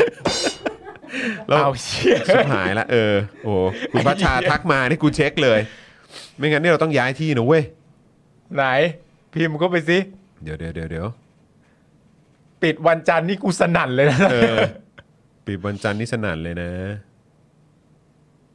เดี๋ยวก่อนนะ เปิด เปิดใช่ไหม เปิดวันจันทร์เปิด โอเค 6โมงถึงเที่ยงคืน โอเค เปิดแหมคุณพัชแต่ขอบคุณคุณพัชชาครับ ขอบคุณคุณผู้ชาครับ รอบ สะดุ้ง คอบ เลย มา ฮะ กเลยคุณคุณพัชชา ครับผ เป๊ะ ม มากครับเป๊ะมากครับเออฮะ เอ่อวันจันทร์เปิด ครับผม นะครับ หรือว่าต้องต้องไปร้านพี่ปิงปองไหมครับ ยังเปิดอยู่ไหมฮะร้านพี่ปิงปอง ปิดหมดแล้วมั้งครับ ปิดหมดแล้วเหรอครับ จะปิดหมดแล้วไม่ไม่น่าจะมีเวลาครับเพราะคอนเทนต์เยอะเหลือเกินฮะ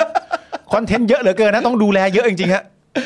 คุณบูมบอกว่าลาบพริ้วอยู่ตรงไหนครับพี่เมียผมชอบพี่ปาล์มมากครับ จะให้เมียไปขอถ่ายรูปครับ ลาดพริ้ว เออ อ อยู่ ตรง ห้าแยกลาดพร้าว ห้าแยกลาดพร้าวเลย เออครับผม นะครับ ผมแล้วเมื่อกี้มีถามเข้ามาอีกคนนึ คุณ ง พัชชา ว่า บอกโอเค โอเค อืม ขอบคุณครับเอ่อมีถามเข้ามาอีกคนนึงบิวเลื่อนขึ้นให้นิดนึงฮะที่ถามว่าเอาลูกไปเอาเด็กไปด้วยได้ไหม ขอห อะ น้า Facebook ครับเดี๋ยวของคุณ อ๋อ อาทิครับ เอาเด็กไปด้วยได้ไหมลาดพริ้ว ไปครับ ผมไม่ เอารูปไปด้วยได้ไหมครับ แต่ว่าคือแค่ว่าแค่กลัวว่าจะอาจจะแบบเสียงมันอาจจะดัง หนวก นะครับ หูหรือเป เอ ล่า อนะครับ ถ้าเกิดว่า แน่ใจ จะพาคุณลูกไปหรือว่าเด็กๆไปเนี่ย ผมคิดว่าเนี่ยในคุณอาทิตย์ถามมา ครับ เออคิดว่าพามาตอนที่เป็นออฟฟิเชียลดีไหมครับ เนอะ เออก็ เอ ได้ อ อย่างนั้นดีกว่า เออ เพราะคิดว่าถ้าไปแบบออฟฟิเชียลวันที่เราจัดแบบออฟฟิเชียลเนี่ยน่าจะจัดแบบอารมณ์แบบช่วงกลางวันช่วงบ่าย ใช่ อะไรแบบนี้ในพื้นที่ที่แบบว่ากว้างๆหรือว่าแบบสะดวกหน่อย เออ นะครับเพราะว่าถ้าอันนี้ก็เอาตรงๆ มันก็คือร้านเหล้าอะเนอะ คุณอาทิตย์บอก ใช่ ว่าลูก 18 แล้วครับ อ๋ออ๋อลูก 18 อ๋อโอเค ก็ไปได้อะ ไปได้ ไป ครับ ได้ ไปได้สิครับ เออครับผม ก็ไปได้อะค นึ รับ กว่าแบบตัวเล็กๆอะไรอย่างเงี้ยครับ ไปได้ ผม ไปได้ไปได้ เออ นะครับผม นะฮะ คุณสารไทยบอกว่า พวกผมเช็คแล้วครับ ร้านไม่ปิดครับ เร็ว เร็วเขาเร็ว คนนี้เขารวดเร็ว อันนี้เขาเรียกว่าเป็นการทำงานแบบบูรณาการ เป็นบูรณาการอย่างแท้จริงเช็คแล้วไม่ปิดนะครับผครับ ม ผม แล้วก็คุณผู้ชม อันเนี้ยเป็นสิ่งที่ผมกับคุณจรแบบว่า อันนี้ขอร้องเลยนะ สมมติว่าเราไปร้านวันที่9ไม่ใช่สมมติหรอกครับ ผมกับคุณจรไปแน่ๆนะครับ เออ วันที่9นะครับแล้วคุณผู้ชมท่านใดจะไปเนี่ย เมื่อเจอกันเรียบร้อยเนี่ย รบกวนคุณผู้ชม แนะนำตัวทันทีนะครับ ใช่ครับ แบบอาจจะเออมีแบบเป็นป้ายคลิปติดมาเลยก็ได้ ไม่ต้องเป็นป้ายคลิป เอาไม่ต้องเหรอ ล้อเล่น แต่ว่าเจอคุณผู้ชมปุ๊บ คุณผู้ชมเอ่อแนะนำตัวทันที จะได้ลดบรรยากาศความอ้ำอึ้ง เออใช่ จะได้แบบอ่าชื่อนี้ครับ ก็ได้สวัสดีกันเลยนะครับคุณผู้ชมครับ ใช่ อ่า เออแล้วถ้าเป็นแล้วขอให้เป็นชื่อในนี้ด้วยนะฮะชื่อชื่อแบบเวลา อ่าชื่อในนี้ชื่อในนี้ เพราะเราคุ้นจากชื่อในนี้นะครับผม นะครับเอ่อคุณเจน X บอกว่าลูกผม 10 ขวบกับ 6 งั้นเจอกันออฟฟิเชียล ได้ครับ เลยได้เลย คุณบูมอ่าคุณบูมโอเค อ่า คุณบูม ว่า ลองเช็คดูนะครับผมร้านอยู่ตรงแถวห้าแยกลาดพร้าวนะครับ อ่ะเอ่อเอ่อบิวเลื่อนเลื่อนลงมาด้านล่างได้เลยครับปึ๊บอ่าโอเค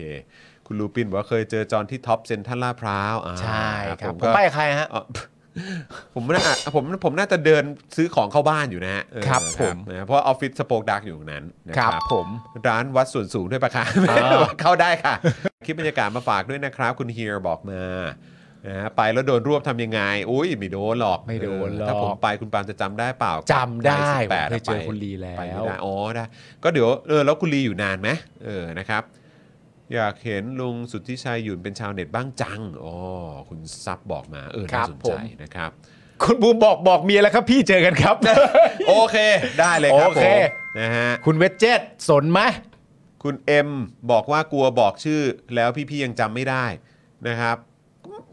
ก็แนะนำตัวว่า แนะ เอ็ม นำตัว นะครับ ได้ครับคุณเอ็ม เอ็ม ครับ นะฮะ เอ็มเอ็มอีเอ็มนะครับ M เออคุณ M E M M นะครัคบรับผม เออหรือว่าคือถ้าเอาชัวร์ก็แบบอาจจะเปิดรูปโปรไฟล์ใน YouTube Facebook อะไรอย่างงี้มามาด้วยก็ได้นะฮะ ใช่ครับผม คุณดอนบอกว่าใกล้คอนโดสบายเลยครับ ลาดผิวอ๋อ อ๋อโอเค แจ๋วนะครับผม นะครับคุณชูการ์โค้ดบอกว่าถ้าบอกชื่อแล้วพี่จำไม่ได้หนูหน้าแตกสิ ไม่น่า เอ้ย แตกหรอก ไม่น่าแตกก็คืออย่างน้อยก็แสดงตัวแบบนะเออนะครับว่าคือใครอะไรยังไงนะครับแล้วยิ่งพอกลับมาไลฟ์กันแล้วเห็นชื่อเราก็จะอ๋ออ๋ออ๋อท่านนี้นี่เองไง ครับ เออ ผม นะ คุณน้องนกบอกไปด้วยได้ไหมได้อยู่แล้วครับ ได้เลยครับณ คือ ลีบกว่า จริงๆ ยู่สิบ อะ วันนะ ให้มันเป็นสภาพแบบนี้ดีกว่า ครับ ไม่ไม่ต้องมาขอว่าไปด้วยได้ไหมเลยฮะ มาเลย มาเลยเพราะว่า ครับ ให้เป็นง่ายๆเหมือนแบบเพื่อนสองคนนี้ ครับ จะไปสังสรรค์กัน ครับ แล้วให้มันเหมือนวันอันออฟฟิเชียลแบบว่าคุณผู้ชมก็บังเอิญจะมาร้านนี้พอดีแล้วเราบังเอิญได้เจอกัน ครับผ ไม่ต้องขออะไรกันเลยฮะ ใช่ ไปไปได้เลยนะครับ คุณกัญญาบอกว่าวันที่ 3 ลูกสาวเจอคุณจรที่เซ็นทรัลลาดพร้าว อ้าวไปกับใครฮะ วันที่ 3 มันคือวันอะไรอ่ะวันวันที่ 3 มันคือวันอังคารปะ อังคารแหละมั้ง น่าจะวันอังคาร อั นะ งคารครับ เออครับผมนะครับ คุณโดนัทนะครับ คุณป๊อปอาร์ตบอกผมจะยื่นซัพพอร์เตอร์แสดงตัวแทน เฮ้ยเอาเลย อ่าโอเคนะครับ คุณสิงห์ทองถามร้านเลยนะครับ ร้านชื่อว่าลาดพริ้วครับ เออคุณวันเพนบอกว่าพระเข้าได้ไหม เอ ออย่ามาเลยฮะอย่ามาเวลาก็ไม่ใช่ด้วยฮะอย่าเลยฮะ เดี๋ยวเดี๋ยวมีดราม่านะค เดี๋ยวมีรับดราม่าเดี๋ยวเขาหาว่าเราตั้งใจชวนอีก คุณเบียร์ว่าเอาชัวร์ๆก็เดินเข้าร้านแล้วก็หยิบมือถือเปิดคลิปเรื่องเล่าเผาเผาเต็มเลยฮะ แล้วเปิดเสียงดังสุดแล้วครับ รู้แน่นอน โอ้โห ใช่โอ้โห ครับ ครับ ผ ผม ม คุณสราวุธบอกว่าวีซ่าพี่จอนพี่ปาล์มผ่านรู้จัก เอ้ยผมสบาย เหมือน นะ เหมือนมึงกับกู เป็นคนที่ต้องขอพีซ่าว ะ เรามันรุ่นไหนจอนโธ่กูขอไปแล้ว ขอไปแล้ว เออ คุณกัญญาว่าอ๋อไปกับคุณแก้วเออลูกสาวอ๋ออา ครับผมนะครับ คุณจูน คุณจูนเออแล้วเอออ๋อครับผม ครับ น้องนกอ๋อครับ คุณอากิโกะพักกระโดดข้ามกำแพงเข้าได้ อ่าครับผม ผักหมุดร้านลาดผิวขึ้นจอหน่อยครับ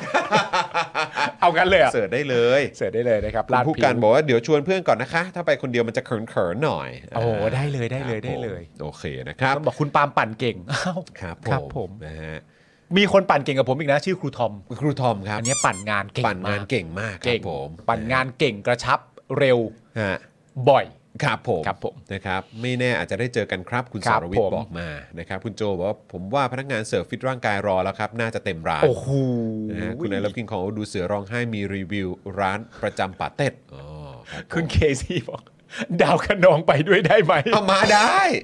มาได้ ไม่ว่าเลยฮะ เออแต่แสดงตัวด้วยนะ มาครับ ว่าเป็นดาวคะนองอ่ะเออ มันไม่ได้เกี่ยวกับเราเลยฮะถ้าดาวขนองจะไปลาดพริ้วก็แปลว่าดาวขนองไปลาดพริ้วมันไม่ได้เกี่ยวกับเราอยู่แล้ว ใช่ แล้วก็ไปเลยครับ ถูกต้องถูกต้องครับ ครับผม คุณบูมบอกว่าเคยเจอตัวจริงของทีมสป็อคดาร์คือพี่โรซี่คนเดียว น่ารักมากเป็นกันเองที่ม็อบอโศก โอเค เดี๋ยวถ้าไปก็ได้เจอกันนะ ใช่ ครับ ครูทอมคือบิดาแห่งการปั่นนะครับ ใช่ครับผม คุณชูกาโคบอกว่าเดี๋ยวจะแอบบังเอิญไปแบบไม่ตั้งใจเจอนะคะ โอ้ได้เลยครับ แสดงตัว ได้เลยครับ ด้วยนะทัก ฮะ ทายกันด้วยนะครับ ตอนไปงานหนังสือนี่ครูทอมปั่นงานไม่หยุดเลยจีจี ใช่ไหม คุณพลอยรุ้งบอก ดูแบบห มา น้าตาเหมือนต้องทำอะไรตลอดเวลาแต่โหแต่ประสบความสำเร็จมากนะโคตรดีใจแทนครูทอมเลย ดีใจครับดีใจครับ เออแล้วซีรีส์ครูทอมไปถึงไหนเลย ไม่รู้ แต่ก็เห็นมีคนแชร์ในทวิตเตอร์กันเยอะเลยนะ 609ใช่ไหม เออเหมือนมีการวิเคราะห์เหมือนมีการอะไรต่างๆนานาด้วยเยอะ วัน มากเลย ก่อนกูเห็นนั่นนึงแต่ว่าเราส่งไปให้พี่โอ๊ตดู อืม ก็แบบตกใจมากว่า คือผมก็ไม่รู้นะคุณผู้ชมคือผมก็ไม่ไม่ค่อยได้ติดตามไงแต่ตอนนี้มันแบบ โอ้โห แบบว่าเขาก็พัฒนาการกันไปไกลแล้วนะ เออ เราเรื่องเรื่องซีรีส์วายอ่ะ ของไทย ของไทยเนี่ยแหละ เออ เออเดี๋ยวเดี๋ยวกูเปิดให้มึงดู อ่า มึงจะแบบว่า โอ้โห เออ ครับผมนะครับพ่อหมอไปด้วยไหมเออไม่แน่ใจเดี๋ยวเดี๋ยวก็คงชวนอยู่แล้วครับนะแต่ไม่รู้ว่าจะแกแกจะสะดวกมาหรือเปล่า ครับผม นะครับครูทอมนี่งานยุ่งมากคุณ ใช่ นีบอกมาโอเคนะครับ คุณทีเร็กซ์ดูหนังบอกว่าอยู่ต่างจังหวัดไม่เป็นไรนะ เดี๋ยวรอออฟฟิเชียลเดี๋ยวจะบอกล่วงหน้าเยอะๆนะครับ ครับผม นะฮะคุณศรัทธาบอกว่าไม่ขึ้นลิงก์ให้แฮะ อันไหนเอ่ยลิงก์อันไหนครับ หมายถึงลิงก์ลาดพริ้วอะเหรอครับ ลิงก์ลาดพริ้วเหรอครับ อาจารย์สีโร่กับพี่จอมขวัญมา Daily Topics วันไหนครับพี่จอน อ่า คุณแคมถามมานะ ค ค รั รั บบ ผม นะฮะเอ่อเดี๋ยวก่อนนะคุณคุณศรัทธาเอ่อเรื่องเรื่องลิงก์อันไหนครับคุณศรัทธาเรื่องเรื่องลิงก์ของลาดพริ้วเหรอหรือว่ายังไง หรือว่าลิงก์อันไหนครับ เออคุณแอมบอกว่ารอติดตามคุณทอมในบทบาทสุนทรภู่ที่ร่วมเล่นกับน้องเชอปรางค่ะ บุษบาลุยไฟ ใช่ครับ อ่าครับผม คุณเอเนไปบอกว่าอยากไปแต่ไม่กลับจากญี่ปุ่นเลยอ๋อ โย โอ ไม่เป็น เค ไร ค นะ รับผม นะครับเดี๋ยวเราจัดแบบออฟฟิเชียลกันครับ ใช่ คุยกับเอ่อสำหรับผู้สนับสนุนของเราหลาย ๆ ท่านก็เสนอตัวมานะ เออ ว่าสามารถใช้พื้นที่ของเขาในการ อืมอืม มีติ้ง อืมอืม นะครับสำหรับรายการ Daily Topics ได้ด้วยเหมือนกัน ใช่ครับ ถ้าเอ่อคุณผู้ชมคุณผู้ชมสนใจไหมล่ะถ้าเกิดว่าจะใช้พื้นที่ของเออผู้สนับสนุนของเรานะครับนะฮะเพราะว่าหลาย ๆ ท่านก็ก็เอ่อไฟเขียวนะ ใช่ ไฟเขียวมาบอกว่าได้นะครับ ใช่ครับ คุณชัยมงคล สวัสดีนะครับ บอกว่าชวนอาจารย์วินัยด้วยครับเอออา เดี๋ยวลองถามอาจารย์วินัยดู ใช่ เพราะว่าเอ่อวันจันทร์นี้เนี่ยก็จะมี Daily Topics Exclusive กับอาจารย์วินัย อ๋อเหรอครับ ใช่ใช่ใช่นคบ รู้ประเด็นยังยังไม่รู้ ยังยังส่วนใครเอ่อหลายท่านถามมานะครับว่า เอ้ยแล้วรายการภาษาอังกฤษของผมอ่ะ อ่า สามารถติดตามได้ที่ไหนก็คือสามารถ search ได้เลย ครับ นะครับดูในของสป o อ e Dark TV ก็ได้ ฮะ นะครับหรือว่าเออคือเอาง่ายๆ เอาชัวร์ๆไปที่เพจจอห์นวินยู ครับ มีแน่นอน ฮะ นะครับผมแล้วก็สำหรับตอนใหม่เนี่ยก็จะมาในช่วงเดือนนี้เนี่ยจะมีตอนใหม่ 2 ตอน อืม นะครับแต่ว่าก็จะมาช่วงกลางเดือนกับช่วงปลายเดือน ครับ นะครับตอนนี้ก็จะเป็นเหมือนแบบเป็นรายการรายปัก อ่า นะครับนะฮะก็คือจะมี 2 ตอนต่อเดือนนั่นเอง โอเค นะครับเอาไปแชร์ให้ต่างชาติดูได้ครับ ครับ นะครับเอาไปแชร์ให้คนไทยในประเทศไทยติดตามดูก็ได้ครับ ฮะ จะได้เข้าใจประเทศไทยกันมากยิ่งขึ้น พรุ่งนี้มีเจาะข่าวตื้นไหมครับ คุณกั๊กถามมา พรุ่งนี้ไม่มีครับ อ้าวเหรอครับ นะครับมีเป็นสัปดาห์หน้านะครับนะฮะเพราะว่าเราเพิ่งเริ่มกลับมารุยงานกันที่ออฟฟิศกันเนี่ยก็คือวันพุธที่ผ่านมานั่นเอง พรุ่งนี้ไม่มีเจาะข่าวตื้นเหรอ ไม่มี งั้นผมก็ส่งคลิปสั้นได้เลยดิ ได้เลยครับ เฮ้ย ขยี้ขยี้เลยจริงๆตั้งแต่วันนี้เลยก็ได้นะ ได้ เออ เดี๋ยว เอา ส่ ตั้ ง งให้แต่วัน ตอน นี้ เล เลย ย คือจริงๆอะผมจะส่งคลิปสั้น ครับ ตอนช่วงประมาณบ่ายโมง เออ หลังจากเอาลูกสาวเข้านอนแล้ว อ่า แต่พอมันมาจัดเป็นตอนบ่ายโมงพอดีเนี่ย เออ ก็เลยยังไม่ได้ส่ง ได้ ก็เอาของเมื่อวานเนี่ย ใช่ กับของวันนี้รวบรวบไปเลยก็ได้ ได้ รวบไปเลยก็ได้อืมเพราะว่าตอนนี้ก็คือทีมของเราก็ก็ก็ก็เอ่อน่าจะคิวได้อยู่ แน่นอนแน่นอน นะครับ ครับ โอเคครับคุณผู้ชมครับแหมวันนี้ขอบพระคุณคุณผู้ชมมาก ๆ เลยนะครับ ที่ติดตามพวกเรานะครับ แล้วก็อยู่ด้วยกันมาในวันเขาเรียกว่าอะไรวันพฤหัสบ่ายโมง ใช่ นะจนถึงบ่ายสามเนี่ยนะครับดีใจจังเลยปกตินี่เราก็แอบหวาดเสียวอยู่เหมือนกันนะครับว่า ฮะ เฮ้ยถ้าเป็นช่วงบ่ายเนี่ยคุณผู้ชมจะสะดวกกันไหมเนอะนะคครั รับบ ผม แต่กลายเป็นว่าข้อมูลเออเขาเรียกว่าคอมเมนต์อะไรต่างๆเนี่ยนะครับก็มากันแบบยับยับๆเลย ใช่ นะครับนะสุดยอดสุดยอดนะค ครั รับ ผม นะฮะ เอ่อคุณเบียร์บอกเอ็กซ์คลูซีวันจันทร์หน้าอยากฟังอาจารย์วินัยวิเคราะห์ประเด็นบินไปชนนกจากมุมมองของนักเศรษฐศาสตร์ครับ เฮ้ย น่าสนใจมากเลยนะ อาจารย์เขาจะมองนี้ยังไงแบบ ไป เป็นการลงทุนที่อะไรเป็นอะไรหรือเปล่าออกไปทางไหน ที่โง่ มาก ไม่ว่าอย่างนั้นหรอก อ๋อนึกว่าจะว่าเป็นสิ้นเปลืองมาก เอ เออ อใช่ไหมมันไม่คุ้มค่าอะไรอย่างนี้หรือเปล่า เอาเป็นว่าเอ่ออาจารย์วินัยก็ต้องแบบอารมณ์แบบจังหวะพูดแบบ ฮะ พูดแล้วหยุดมีการพอสให้ ครั กั บบ ผม คนได้คิดอะไรเงี้ย ครับ ก็การที่จอห์นมา ฮะ ก็ ถือว่าเราได้เจอกันนะ ถือว่าเราได้เจอกัน ถือว่าเราได้เจอกัน ครั ก็ บ ก็เป็นเรื่องที่ดีนะ แต่ว่าเอ่อไม่ได้ตั้งใจมาหากูนี่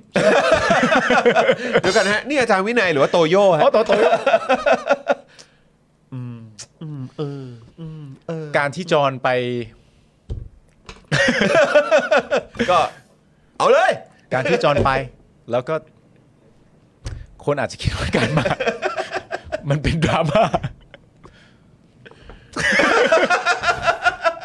เป็นอะไรต้องแบบ เออนะ เป็นไร เออนิดหนึ่งนะ เอาเลย เราต้องคิดต้องหน้าหน้าต้องคิดพอพอคิดแล้วต้องหลับตา โอ้ยเอาต้อนรับคุณกิติยาดาด้วยนะครับ ครับ เป็นเมมเบอร์ของเรานะครับ ขอบพระคุณนะครับนะฮะคุณบลูนะบอกว่าฟังเป็นพอดแคสต์ตอนทำงานบ่ายอ่ะ ครับ อ่าโอเค หลายคนก็ติดตามพอดแคสต์ของเรา ซึ่งมีให้ติดตามได้อ่าหลากหลายช่องทางนะครับ แล้วก็ ใช่ เอาชัวร์ๆเลยก็ไปกันที่อ่า Spotify ได้ ครับ นะครับแป๊บๆก็อ่อนแล้วนะครับ ก็สามารถฟังกันได้ด้วยเหมือนกันนะครับ ครับ นะฮะอ่ะโอเคครับคุณผู้ชมครับเอ่อคุณ Unsalted บอกว่ามาเวลานี้คนอยู่เมืองนอกน่าจะได้ฟังสดกันเยอะขึ้นค่ะโอ้ยขอบคุณมากนะครับนะฮะอ่ะโอเคครับคุณผู้ชมครับ วันนี้ขอบพระคุณคุณผู้ชมมากๆเลยนะครับ ที่ติดตามพวกเรามานะครับ ตั้งแต่บ่ายโมงแล้วนะครับ เดี๋ยว ครับ พรุ่งนี้ก็กลับมาเจอกันเช่นเคย ตอน ใช่แล้ว บ่ายโมงเหมือนกัน ครับ นะครับแล้วก็พรุ่งนี้จะมีข่าวคราวอะไร เดี๋ยวก็รอคอยติดตามกันได้ แล้วเดี๋ยวก็เตรียมมาเมาส์กันนะครับในรายการของเราได้แบบเต็มที่เลยนะครับผม ครับผม นะวันนี้หมดเวลาแล้วนะครับ ผมจอห์นวินยูนะครับ จอห์นวินยู บินไปชนบินบินเอ่ออะไรบินบินไปนก บินจอนบินไปนก จอห์นบินไปนกนะครับนะคุณปาล์ม โทรผิด ปาล์มโทรผิดนะครับ แล้วก็พี่บิวมุกควายนะครับ วันนี้พวกเรา 3 คนลากันไปก่อนนะครับ สวัสดีครับ สวัสดีครับ Daily Topics กับจอห์นวินยู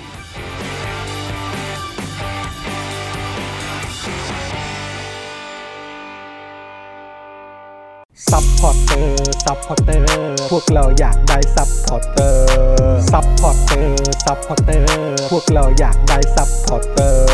ไม่มีเงินก็ไม่เป็นไร แต่ถ้ามีเงิน สมัครซัพพอร์เตอร์